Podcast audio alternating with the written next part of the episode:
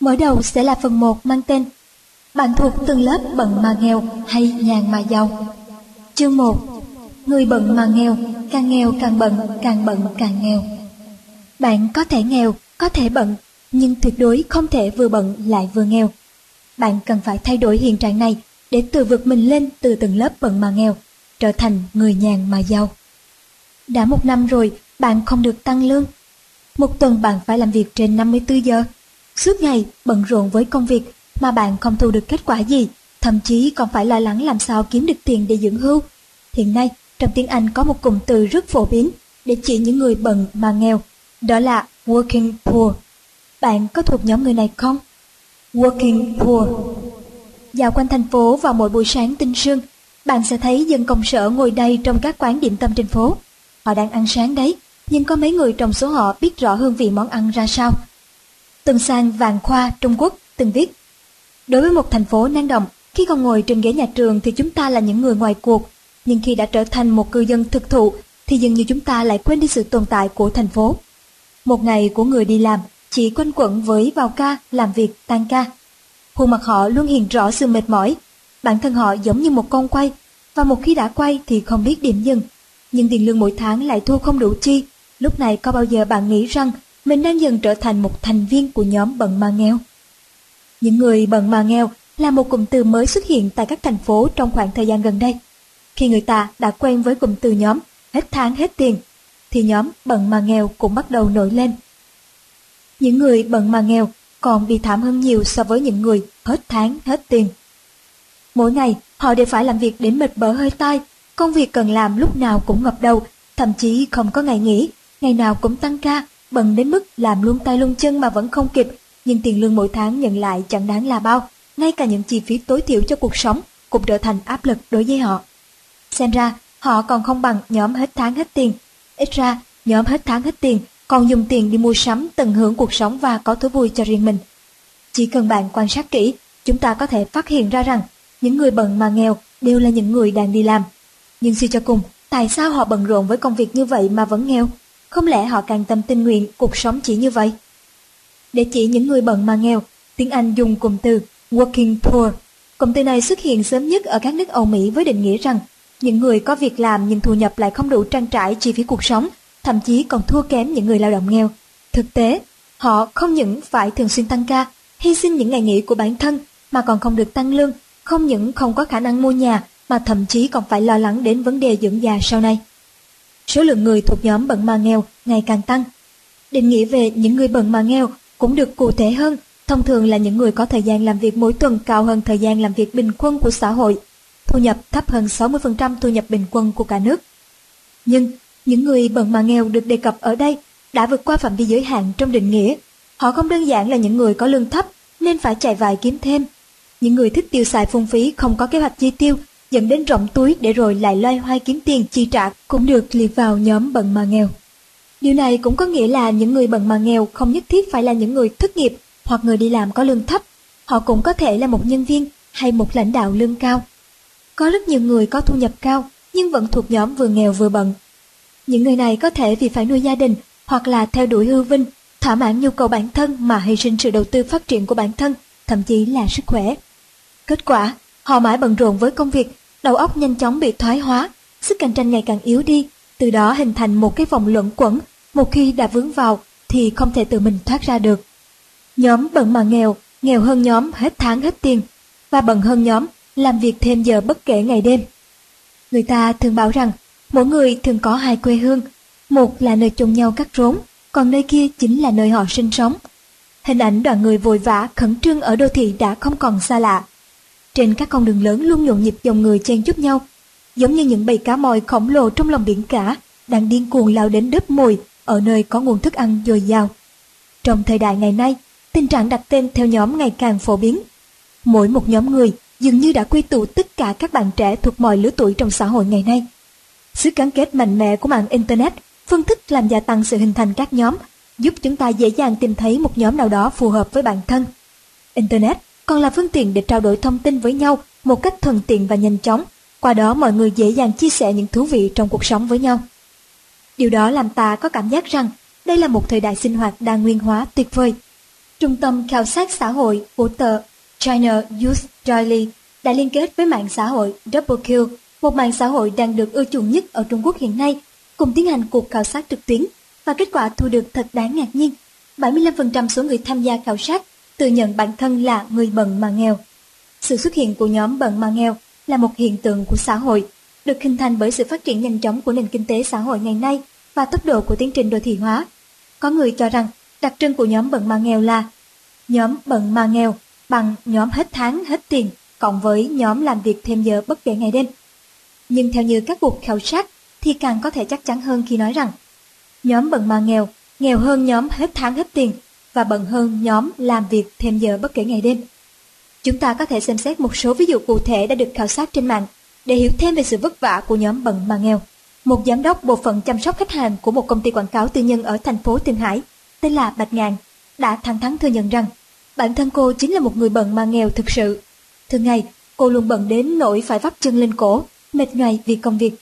Công việc lúc nào cũng bận biệu khẩn trương đã khiến Bạch ngàn cảm thấy bản thân mình dường như đang sống cho qua ngày, chứ không phải đang sống thực sự.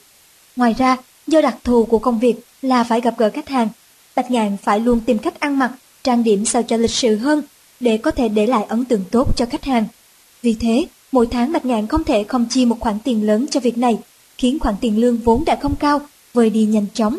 Thậm chí đôi khi xảy ra sự cố ngoài ý muốn, cô còn phải vay mượn thêm. Mặc dù tự nhủ rằng tình trạng bận mà nghèo này chỉ là tạm thời, nhưng khi nghĩ về tương lai, Bạch Ngạn không thể không châu mày lo lắng. Vừa tốt nghiệp đại học, Lý Thiết Cương đã xin vào làm nhân viên bán hàng cho một công ty mỹ phẩm. Vì là người mới bước chân vào môi trường làm việc nên anh rất chăm chỉ. Nhưng mỗi ngày khi vừa tan sở là anh lại bắt đầu than khổ vì lúc nào cũng bận tối mắt tối mũi, hết làm cái này lại làm việc kia. Tuy luôn cố tỏ ra nhàn nhã, nhưng kỳ thực trong lòng anh luôn cảm thấy rối bời. Mỗi khi đến cuối tháng, cầm đồng lương trên tay, tâm trạng của anh lại càng khó có thể diễn đạt được bằng lời. Để nhanh chóng thoát ra khỏi bậc lương thấp, Lý Thiết Cường không những nỗ lực học hỏi những kiến thức chuyên môn mà còn cố gắng giải quyết một lượng lớn công việc để nâng cao thành tích. Thế nên, ngày nào anh cũng làm thêm đến 8-9 giờ tối là chuyện bình thường. Chẳng lẽ vừa nghèo vừa bận rộn chính là cuộc sống của những người mới bước vào xã hội giống như Lý Thiết Cương sao? Cuộc sống nghèo khó có thể chấp nhận được, bận rộn cũng có thể lý giải được. Nhưng tuyệt đối không thể vừa nghèo vừa bận bởi vì cái thực sự đáng sợ hơn nghèo chính là bận mà nghèo. Ai là thành viên chủ yếu của nhóm bận mà nghèo? Thế hệ trẻ chính là động lực của xã hội hiện đại, là trụ cột cho xã hội ngày nay. Họ đóng vai trò chủ chốt trong thời kỳ phát triển quan trọng nhất của xã hội và cũng là sức mạnh chủ lực của xã hội hiện nay. Tuy nhiên, cũng trong thời điểm này, thế hệ trẻ cũng đang từng bước trở thành thành viên của nhóm bận mà nghèo. Vấn đề sự nghiệp của giới trẻ sau khi tốt nghiệp đại học đã vượt lên trên những vấn đề thông thường trong xã hội. Họ cầm trên tay các loại bài đôn chạy đáo xin việc khắp nơi, nhiều người mơ ước được vào làm trong các doanh nghiệp có vốn đầu tư nước ngoài, nhưng chỉ có một số ít họ khó khăn lắm mới được nhận vào làm. Họ tưởng rằng một khi đã bước qua cánh cửa này thì cuộc đời đã lên hương. Họ không biết cuộc sống của họ lúc này cũng không phải dễ dàng. Sau một thời gian ngắn làm việc, họ phát hiện ra rằng các doanh nghiệp nước ngoài cũng không có gì là mới mẻ. Sau khi vào làm, họ bận tối ngày nhưng vẫn không hết việc, đồng thời còn phải chịu thêm nhiều áp lực khác. Thế nhưng, lương mỗi tháng cũng không cao hơn một người không học đại học là bao. Nếu như có sai sót trong công việc, sếp sẽ lập tức gọi họ đến để giáo huấn. Anh không muốn làm việc nữa phải không? Buổi sáng đuổi anh, buổi chiều tôi có thể kiếm được một người khác để thay thế. Chính sách phúc lợi vốn dĩ không có duyên với thế hệ trẻ. Ngay cả việc thuê phòng ở trong những thành phố lớn cũng là cả một vấn đề, thì làm sao dám nhắc đến việc mua nhà. Hơn nữa hiện nay, có rất nhiều người giàu giữ trong tay lắm tiền nhưng lại không biết làm gì, và họ đã dùng vào việc đầu tư bất động sản. Càng đầu tư càng khiến cho thị trường ngày càng nóng càng nóng càng đẩy giá nhà đất lên mây. Ngay cả khi làm việc cực khổ cả đời, cho dù phải nhịn ăn nhịn uống và có khi phải ngủ ngoài đường, thì với những đồng lương ít ỏi đến đáng thương của mình, thế hệ trẻ vẫn không có đủ tiền để mua một vài miếng gạch lát bên trong ngôi nhà. Không còn cách nào khác, muốn mua nhà chỉ còn cách đi vay vốn ngân hàng. Nhưng bản hợp đồng cho vay đó cũng gần giống một bản khế ước bán thân, e rằng cả cuộc đời này họ chỉ biết làm lụng cực lực để trả tiền nhà. Lương tháng tính bằng USD cũng bận mà nghèo. Rất nhiều tầng lớp có mức thu nhập thấp được xếp vào nhóm bận ma nghèo. Thế nhưng từ các diễn đàn trên mạng, chúng ta không khó để phát hiện ra một điều, ngày càng có nhiều người than rằng mình là người thuộc nhóm bận mà nghèo, trong đó có nhiều nhân viên quản lý làm việc trong văn phòng, có thu nhập tính bằng USD mỗi tháng. Theo một cuộc điều tra trên mạng, trong số những người tự cho rằng mình thuộc nhóm bận mà nghèo, có 82,6% người đi làm và 9,2% người đang đi học. Tiểu Lý, một chuyên gia quản lý vận chuyển giao nhận hàng hóa của một công ty dịch vụ hậu cần ở Bắc Kinh, đã kể lại sự bận rộn của chính mình rằng phải làm việc tăng ca, làm thêm ngoài giờ như cơm bữa, và các dịp lễ Tết thì càng bận hơn, bận đến nỗi không còn biết đến trời trăng. Thường ngày, lúc nào cũng phải chăm chú trông coi tài sản cho khách hàng, hãy rảnh được một chút thì phải biết tận dụng thời gian, bổ sung thêm kiến thức nghiệp vụ cho bản thân. Tuy thu nhập mỗi tháng tính bằng USD, nhưng thu nhập lại đi đôi với cường độ công việc. Đôi khi cảm thấy bản thân không bằng những người có thu nhập ít ỏi mỗi tháng nhưng lại có công việc rất nhàn rỗi và một cuộc sống hạnh phúc. Không có thời gian cho bản thân, chỉ có bù đầu vào công việc. Cuộc sống hàng ngày luôn có một chữ bận treo lơ lửng trước mắt. Thu nhập của tiếp viên hàng không có thể nói là rất khả quan. Tuy nhiên, cô Giang nói rằng cô cũng là dân bận mà nghèo. Là tiếp viên hàng không, lương cơ bản của cô cộng thêm tiền tăng ca và tiền thưởng tính ra mỗi tháng cũng được tính bằng USD. Mỗi tháng, cô đều có mấy chuyến bay ra nước ngoài. Vì niềm say mê trong công việc nên hàng ngày cô đều diện đồ rất xinh xắn, lúc nào cũng tràn đầy nhiệt huyết. Nhưng làm được nửa năm, bào tử của cô ngày càng suy yếu. Một khi để lỡ giờ dùng bữa thì bào tử bắt đầu đau âm ý, nhưng để giữ vẻ mặt luôn được tươi tắn và vui vẻ, cô thường mang theo thuốc giảm đau mỗi khi lên máy bay. Cô tâm sự, công việc rất vất vả, có lúc phải theo những chuyến bay tăng cường. Với những căn bệnh cảm sốt thông thường hầu như tôi không bao giờ xin nghỉ phép, lý do là muốn dành dùng thêm. Hơn nữa do đặc thù của công việc là lúc nào cũng phải giữ vẻ bề ngoài luôn tươi tắn, nên trang điểm và quần áo là điều không thể tiết kiệm được. Đó cũng là khoản chi phí rất cao mà tôi phải tiêu xài trong tháng. Nhìn các đồng nghiệp dùng sản phẩm của các thương hiệu nổi tiếng ở nước ngoài, đương nhiên thì tôi cũng không thể để mình bị lỗi thời. Thế là mỗi tháng tôi phải chi trả một khoản lớn cho việc mua sắm các dụng cụ trang điểm, cũng như là đồ trang sức, cộng thêm các chi phí khác. Tiền lương hàng tháng của tôi gần như vẫn không đủ sai. Trương Chấn, tổng biên tập một tòa soạn báo, thu nhập hàng tháng của anh cũng rất cao. Vừa tốt nghiệp, anh đã được nhận vào làm phóng viên cho tòa soạn báo nói trên. Ngày nào cũng tất bật đi thu thập thông tin, viết bài, đôi khi anh cảm thấy rất áp lực. Mỗi tuần anh còn phải đi phỏng vấn để lấy tin, nhưng hầu như anh không thể nào hoàn thành tất cả được. Có lúc anh chỉ muốn nghỉ việc quách, nhưng cứ nghĩ đến việc ngày càng có nhiều người cầm tấm bằng tốt nghiệp đại học trong tay mà cơ hội việc làm lại không tăng được bao nhiêu, thế là anh đành cắn răng ở lại. Sau gần 4 năm chịu khó, từ một phóng viên bình thường, anh đã được thăng chức trở thành tổng biên tập. Sự nghiệp của anh có thể xem là ngày một phát triển, nhưng sức khỏe lại giảm sút trầm trọng. Trên khuôn mặt luôn lộ vẻ mệt mỏi. Nhìn anh, ai cũng cho rằng anh là một người thành công. Nhưng anh biết anh chỉ đang đóng vai trò người quan trọng. Trong tòa soạn việc gì cũng không thể thiếu anh. Trường chấn trong mắt của mọi người là một người sắc, không bao giờ biết mệt mỏi. Nhưng chỉ mỗi anh là hiểu rõ nhất. Không làm việc, anh sẽ mất tất cả. Nhưng ngược lại công việc lại khiến anh già đi nhanh chóng. Những người bận mà nghèo có rất nhiều lý do biện minh cho cuộc sống bận rộn và nghèo khó của mình. Bất kể là người thu nhập thấp hay thu nhập cao, họ đều bị cuốn vào vòng xoáy bận rộn kiếm tiền, sức khỏe giảm sút và già đi nhanh chóng là biểu hiện thường thấy nhất ở những người thuộc nhóm bận mà nghèo này. Thế giới đang trong trạng thái bận mà nghèo. Do kinh tế toàn cầu rơi vào tình trạng trì trệ, nên hiện tượng của nhóm bận mà nghèo đã trở thành vấn đề buộc toàn thế giới phải quan tâm. Một cựu phóng viên cao cấp của tờ thời báo New York, David Kepper, trong cuốn sách Công việc của người nghèo, những điều không thể nhìn thấy ở Mỹ của mình đã đề cập đến nhóm bận mà nghèo này. Có khoảng 5 triệu người đang phải sống và làm việc đến kiệt sức, nhưng vẫn rơi vào tình cảnh ăn bữa nay lo bữa mai. Ở Đức, số người rơi vào tình cảnh này vượt quá 100.000 người, tại Nhật là 1,5 triệu người.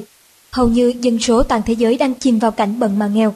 Từ Âu Mỹ, Nhật Bản, Hàn Quốc cho đến Trung Quốc, cùng với sự thay đổi của ngành công nghiệp, chủ yếu là vì sự biến động của thị trường lao động, khủng hoảng tài chính, những biến động về ngoại tệ, tài chính, đầu tư, thời đại của kinh tế tri thức, những ứng dụng khoa học kỹ thuật phổ biến, sức lao động bị mất giá trị, chế độ bảo đảm bị thiếu sót, thiếu bảo đảm tạm thời trong công việc, hiện tượng bận mà nghèo cũng theo đó mà xuất hiện. Hiện tượng bần mà nghèo nổi lên ở các nước trên thế giới với tốc độ không đồng nhất. Đại đa số các doanh nghiệp phát triển ở Âu Mỹ vì muốn hạ thấp giá thành và gia tăng tính cạnh tranh đã chọn cách cắt giảm nhân công chính thức và tăng số lượng công nhân phi chính thức, kiêm nhiệm làm thuê, hợp đồng, điều động, vân vân. Nâng cao cường độ công việc cho công nhân viên và tăng sức ép cho các nhân viên chuyên trách. Lấy ngành sản xuất ô tô của Đức làm ví dụ, từ ngành này ở Đức ngày càng phát triển, sức ảnh hưởng càng lan rộng, nhưng toàn bộ công nhân được thuê làm trong ngành này ngày nay lại không được bằng một nửa số công nhân của 50 năm về trước. Căn cứ vào bản thống kê cho thấy, năm 1988 số người bận mà nghèo ở Đức chiếm 3,9% dân số cả nước. Đến năm 2008, tỷ lệ này đã tăng lên đến 7,4%. Không chỉ ở Đức, số người bần mà nghèo ở các nước khắp châu Âu khác cũng ngày một tăng lên. Chỉ cần phù hợp với định nghĩa của người bần mà nghèo thì đều bị liệt vào danh sách của nhóm này. Thu nhập mỗi tháng của người bần mà nghèo ở Áo chỉ được 785 đồng sterling tiền Áo.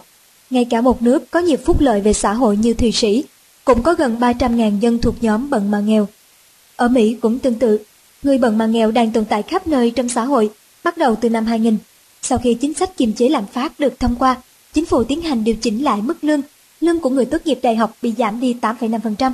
Tiền lương ngày càng ít đi, vật giá lại ngày càng leo thang. Thời gian làm việc ngày càng bị kéo dài, phúc lợi thì ngày càng cắt giảm. Và đây chính là một hiện trạng của từng lớp có mức lương trung bình trong xã hội Mỹ hiện nay. Đội ngũ của nhóm bận mà nghèo không ngừng tăng lên, khiến nhiều người thuộc các tầng lớp trung lưu cũng bị cuốn vào cơn lốc bận mà nghèo. Lucy, 27 tuổi, tốt nghiệp Đại học Harvard, lương mỗi tháng 8.000 đô. Cũng được cho là người có mức lương cao ở Mỹ. Lúc trước vào mùa đông hàng năm, Lucy đều cùng người nhà đi trượt tuyết. Nhưng 5 năm trở lại đây, thú vui đó không còn nữa. Do công việc luôn bận rộn nên Lucy không thể dành thời gian để nghỉ ngơi, cơ thể gần như biến thành một cái máy. Đến khi người thân bị bệnh, cô phải bó buộc bản thân vào khuôn khổ tiết kiệm chi tiêu. Người cô của Lucy đã làm giáo viên được 30 năm. Khi về hưu thì khoản tiền trợ cấp, cộng với các khoản phúc lợi xã hội khác, cũng không đủ trang trải cuộc sống. Nhiều người vất vả làm việc cả đời, đến khi về già mới phát hiện ra bản thân là một người thuộc tầng lớp bận mà nghèo. Ở châu Á, nhóm bận mà nghèo xuất hiện sớm nhất tại Nhật Bản và Hàn Quốc.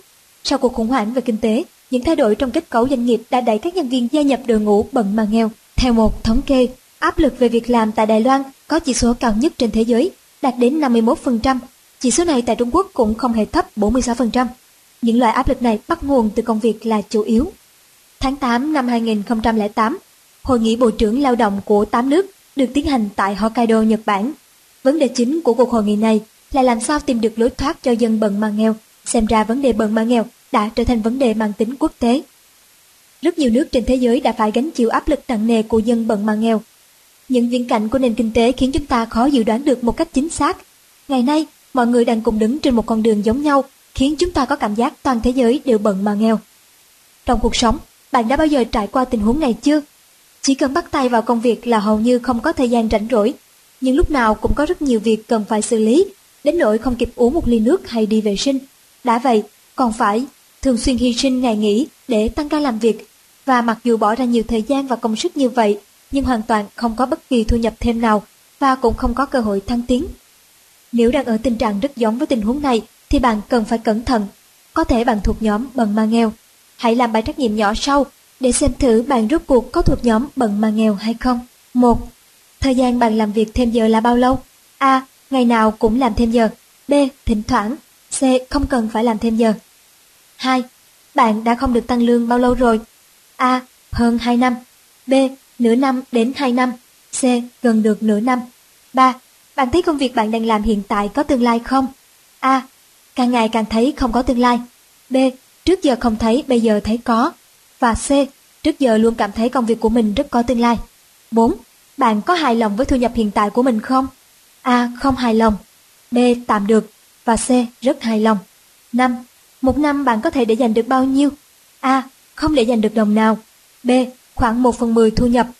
Và C. Trên 1 phần 10 thu nhập. Câu thứ 6. Thời gian nghỉ ngơi trong một tuần của bạn là bao lâu? A. Nửa ngày cũng không có. B. Khoảng nửa ngày đến một ngày. Và C. Ít nhất là hai ngày. Câu số 7. Bạn đã chuẩn bị tiền hưu dưỡng như thế nào rồi? A. Hoàn toàn chưa chuẩn bị. B. Có chuẩn bị nhưng ước tính không đủ chi trả cho cuộc sống khi về hưu. Và C. Đã chuẩn bị xong khi nghỉ hưu sẽ không cần phải lo nữa. Câu số 8. Gia đình và bạn bè có bao giờ trách bạn không dành thời gian cho họ? A. Thường xuyên. B. Thỉnh thoảng. Và C. Chưa bao giờ. 9. Mỗi tháng bạn chi tiêu hết bao nhiêu phần trăm tiền lương? A. Gần 100%. B. 30 đến 80% và C. Dưới 30%. Câu số 10. Bạn đã mua bao nhiêu bảo hiểm? A. Một bảo hiểm cũng không có. B. Một đến hai bảo hiểm. Và C.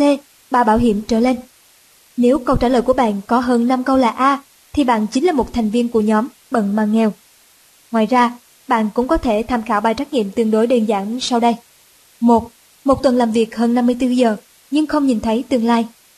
2. Trong một năm không được tăng lương.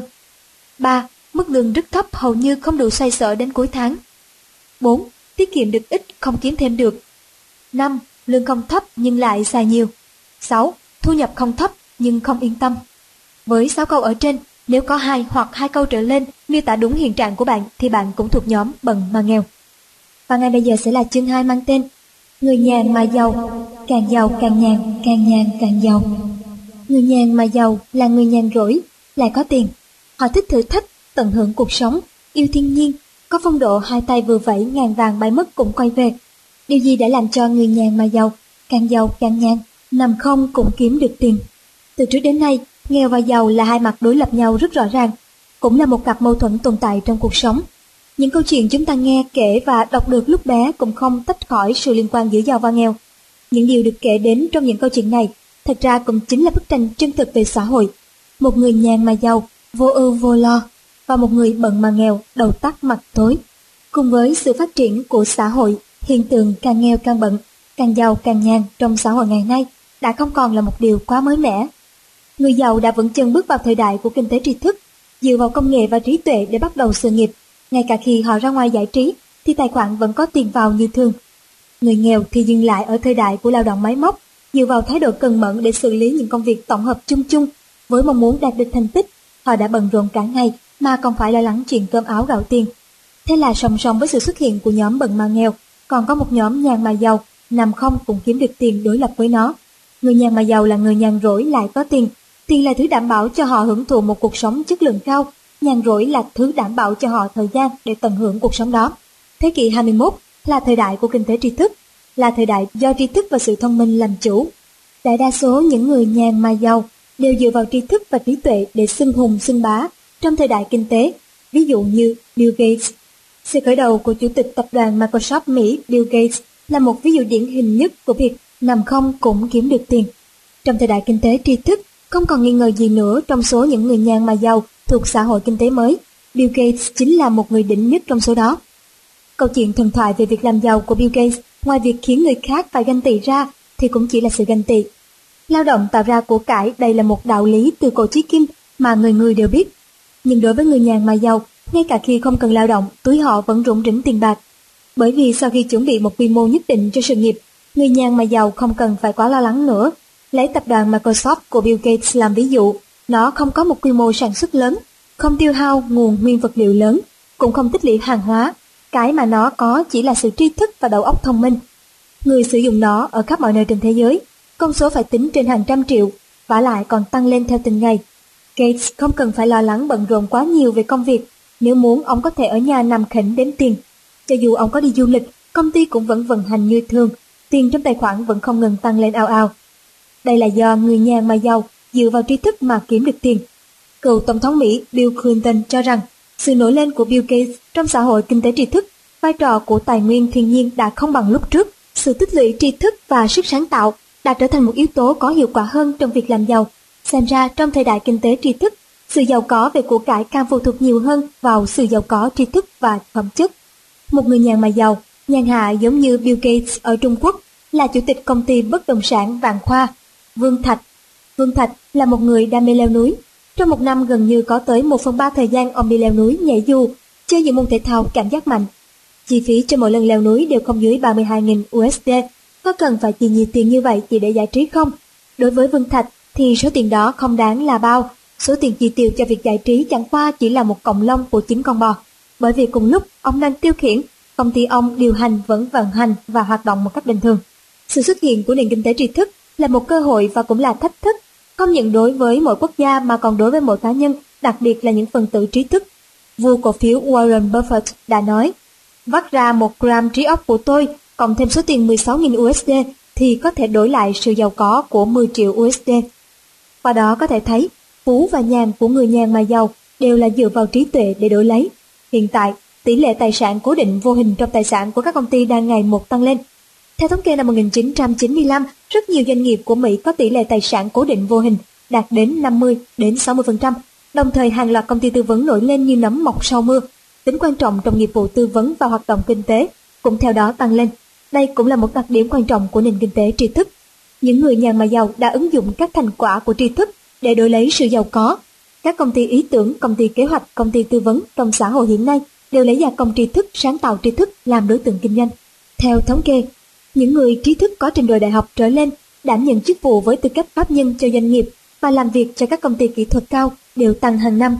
Người nhàn mà giàu của thế hệ mới đã chứng thực cho người đời một kinh nghiệm quan trọng về việc nằm không cũng kiếm được tiền, tích lũy và sáng tạo tri thức.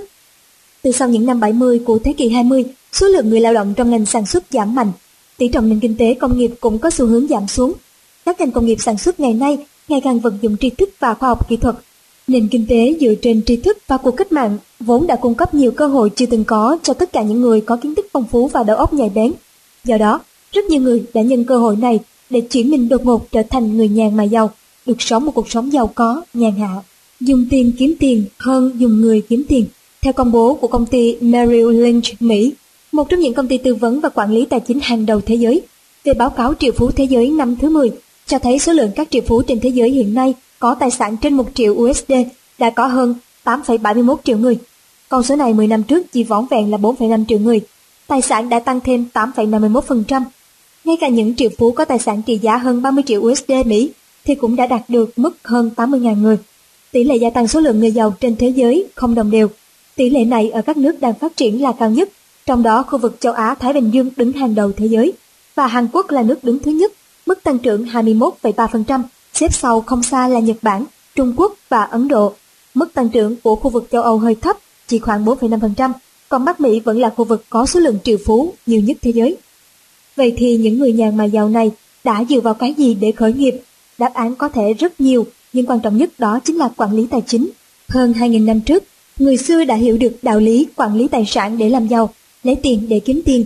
Nguyên tắc này xem ra rất đơn giản và bình thường, đến nay vẫn còn được áp dụng. Ông trùm dầu mỏ của Mỹ, Rockefeller, đã làm một phép ẩn dụ sinh động về vấn đề tiền bạc.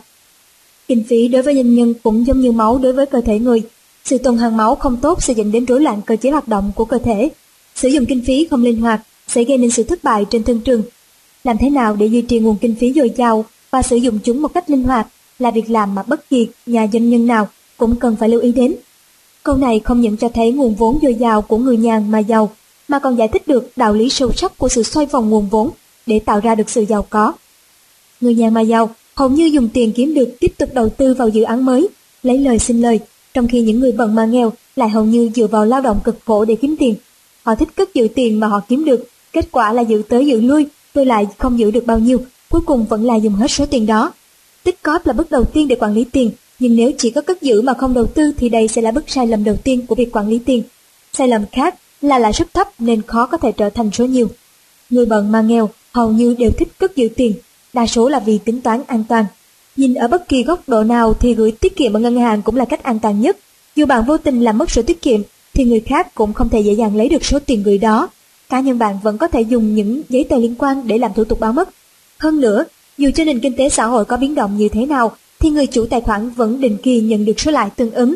Nhưng ở một góc độ khác, nếu muốn làm cho giá trị tài sản được gia tăng thì gửi ngân hàng không phải là phương thức đầu tư tốt nhất. Của cải của mỗi người sau này khó có thể đoán trước được, song ta có thể xác định được một điều, đó là muốn làm giàu bằng cách gửi tiền ở ngân hàng là chuyện khó như muốn lên trời. Bạn đã bao giờ nghe chuyện một ai đó giàu lên nhờ tiền gửi ngân hàng? Những người đem hết số tiền tích cóp được gửi vào ngân hàng, đến khi về già không những không thể trở nên giàu có, mà ngay cả một cuộc sống trung bình cũng khó có được. Những người chọn cách quản lý tiền bằng cách gửi vào ngân hàng cần phải biết rằng gửi tiền ở ngân hàng trong khoảng thời gian ngắn là cách làm rất an toàn, nhưng nếu gửi trong một thời gian dài thì đây lại là phương thức quản lý tiền nguy hiểm. Các con số thống kê có liên quan cho thấy khi gửi tiền vào ngân hàng thì phải đến một năm sau mới có thể biến một đồng thành hai đồng. Và điều bạn cần phải biết rõ đó chính là chỉ cần khoảng 10 năm sau khi xã hội mở rộng và phát triển sức mua sẽ bị giảm đi một nửa. Có một số người rất dễ mắc sai lầm khi đem tiền đầu tư bởi họ không hiểu rõ tính ổn định và tính an toàn của đầu tư. Tính ổn định là mỗi năm trong tương lai, tỷ suất lợi nhuận của vốn đầu tư phải giữ ở một con số nhất định và tính an toàn là sức mua vào của bạn luôn ở một mức độ tương ứng. Bạn có thể bảo đảm đầu tư ổn định nhưng không nhất thiết sẽ được an toàn. Chẳng hạn như tỷ suất lợi nhuận hàng năm của bạn thu được rất ổn định là 6%, đồng thời sự mở rộng phát triển cũng rất ổn định đã làm cho sức mua vào của bạn bị giảm đi. Giá trị thực tế của đồng tiền không nằm vào biểu hiện bên ngoài của nó. Cùng một số tiền như nhau, cho dù bạn tiêu xài như thế nào, kết quả sau cùng cũng không giống nhau. Nếu biết cách xài nó có thể mang đến cho bạn thu nhập gấp mấy chục lần, thậm chí mấy trăm lần. Còn như không biết cách xài, bạn không những sẽ không thu được bất cứ khoản lời nào, thậm chí còn phải bù thêm. Những người nhàn mà giàu nhìn thấy rất rõ các điểm này nên họ cho rằng tiền cần phải dùng thì nhất định phải bỏ ra, muốn kiếm tiền thì phải biết cách xài tiền. Một khi đã biết cách xài tiền thì thì nhất định sẽ kiếm được lời. Quan niệm xài tiền của người Do Thái đó là chỉ khi sẵn lòng chi tiền, bạn mới có thể kiếm được một món tiền lớn. Đừng bao giờ tính toán xem liệu mình đã bỏ ra bao nhiêu tiền. Nắm vững quan niệm này, những người nhà mà giàu hệ xài một đồng thì phải phát huy tối đa tác dụng của một đồng. Xài 100 đồng thì phải phát huy tối đa tác dụng của 100 đồng. Họ hiếm khi dùng tiền sai mục đích. Theo lẽ thường, tiền sẽ mang lại lợi nhuận cho những người biết cách sử dụng nó. Khi bạn dùng số tiền đó ngầm đầu tư sinh lợi thích hợp, để tiền sinh tiền lãi sinh lãi, nó sẽ không ngừng tạo ra nguồn tài sản cho bạn. Những người có lắm tiền nhiều của nhưng không biết cách quản lý sẽ nhanh chóng sập bẫy, dẫn đến những sai lầm, từ đó làm tiêu tán tiền bạc. Những người bần mà nghèo cần học hỏi những người nhàn mà giàu, đánh động đồng tiền để càng tích lũy nhiều tài phú hơn. Ngoài vui chơi giải trí vẫn là vui chơi giải trí. Theo thuyết về nhu cầu của Maslow, một khi những nhu cầu cơ bản được thỏa mãn, con người sẽ hướng đến những nhu cầu cao hơn. Một khi đã được ấm no, thì con người đương nhiên sẽ chú trọng đến chất lượng đời sống tinh thần và xây dựng một ngôi nhà tinh thần tốt đẹp cho riêng mình, chứ không phải là một tham vọng theo đuổi vô tận sẽ khiến con người không còn là con người. Những người nhàn mà giàu luôn ước mơ có một ngôi nhà tinh thần đầy ý thơ, hướng về thiên nhiên. Họ đang sống thoải mái trong một xã hội thương mại hiện đại, đồng thời đang ra sức tránh cho bản thân trở thành nô lệ của vật chất. Chỉ cần có cơ hội là lập tức đi du lịch mạo hiểm, nắm bắt thời gian để sống hưởng thụ mỗi ngày. Ngoài vui chơi giải trí vẫn là vui chơi giải trí, có thể nói điều mà người nhàn mà giàu ủng hộ, đó chính là lối sống có sự kết hợp giữa chủ nghĩa lý tưởng và chủ nghĩa hiện thực. Họ đối mặt với hiện thực, nhưng không hề để hiện thực làm mất đi sự tự do, tự tại. Người nhàn mà giàu dựa vào tài trí của mình để làm giàu một cách nhanh chóng. Ban ngày, họ tạo cho mình một tính cách để phù hợp với công việc ở văn phòng hoặc tại nhà, bắt đầu một ngày bận rộn. Ban đêm, họ dành thời gian cho gia đình và bản thân. Họ có thể ăn mặc sang trọng khi ra vào những cửa hàng cao cấp và mua những trang phục đang được ưa chuộng nhất, nhưng họ cũng có thể mang dép lê lang thang trong các khu chợ trời nào đó. Ông chủ vương của công ty Mộ Trang Hoàng rất thích lái xe riêng đi du ngoạn vào cuối tuần. Ông không muốn làm việc như một bộ máy, vì ông biết mặc dù dốc sức thì sẽ kiếm được nhiều tiền, nhưng những cái hy sinh đôi khi còn nhiều hơn. Lái xe đi du lịch là thú vui lớn nhất của ông. Sự vui vẻ thoải mái đã làm cho ông trở về với con người thật của chính mình. Thậm chí có lúc đang làm việc mà bị mất tinh thần, không còn cách nào tìm lại hứng thú, đã mất trong khoảng thời gian ngắn, thì ông liền tạm gác công việc sang một bên, đi chơi thật thoải mái. Ông nói, tôi thích cuộc sống của chính mình, một cuộc sống độc lập và tự do, sống không bị ràng buộc bởi bất cứ thứ gì. Một số người nhàn mà giàu còn lấy việc tiêu xài làm thú vui cho bản thân. Họ hầu như không để tâm đến việc đã tiêu hết bao nhiêu tiền, mà chỉ muốn chơi thật vui vẻ. Họ cho rằng đem theo bên mình quá nhiều tiền không bằng dùng nó để đổi lấy sự vui vẻ. Mỗi đồng tiền họ xài đều là vì bản thân, nhu cầu về vật chất cũng như nhu cầu về tinh thần. Trong mắt của những người bình thường thì đây là điều xa xỉ, lãng phí, nhưng trong mắt những người nhàn mà giàu thì đó lại là một thú vui. Thú vui là loại thuốc bổ tinh thần tốt nhất cho những người nhàn mà giàu. Một cảm giác tinh thần tốt đẹp sẽ giúp họ thay đổi tư duy. Một khi cảm giác này phong phú và mãnh liệt hơn, họ sẽ không ngừng theo đuổi những thú vui mới mẻ đầy tính kích thích hơn. Đây là điều không thể thiếu được trong cuộc sống của những người nhàn mà giàu. Cuộc sống phú quý đến mức xa hoa. Theo thời gian, việc so sánh cuộc sống của người nhàn mà giàu hiện nay với những phú hộ trước kia đã không thể tìm thấy những điểm giống nhau. Theo đuổi đẳng cấp thời thượng là đặc điểm lớn nhất của hầu hết người nhàn mà giàu ngày nay. Họ không quan tâm đến số tiền phải chi ra, từ trang phục, trang sức, xe cộ, máy bay, du thuyền, nơi ở, tất cả đều thuộc hàng cao cấp.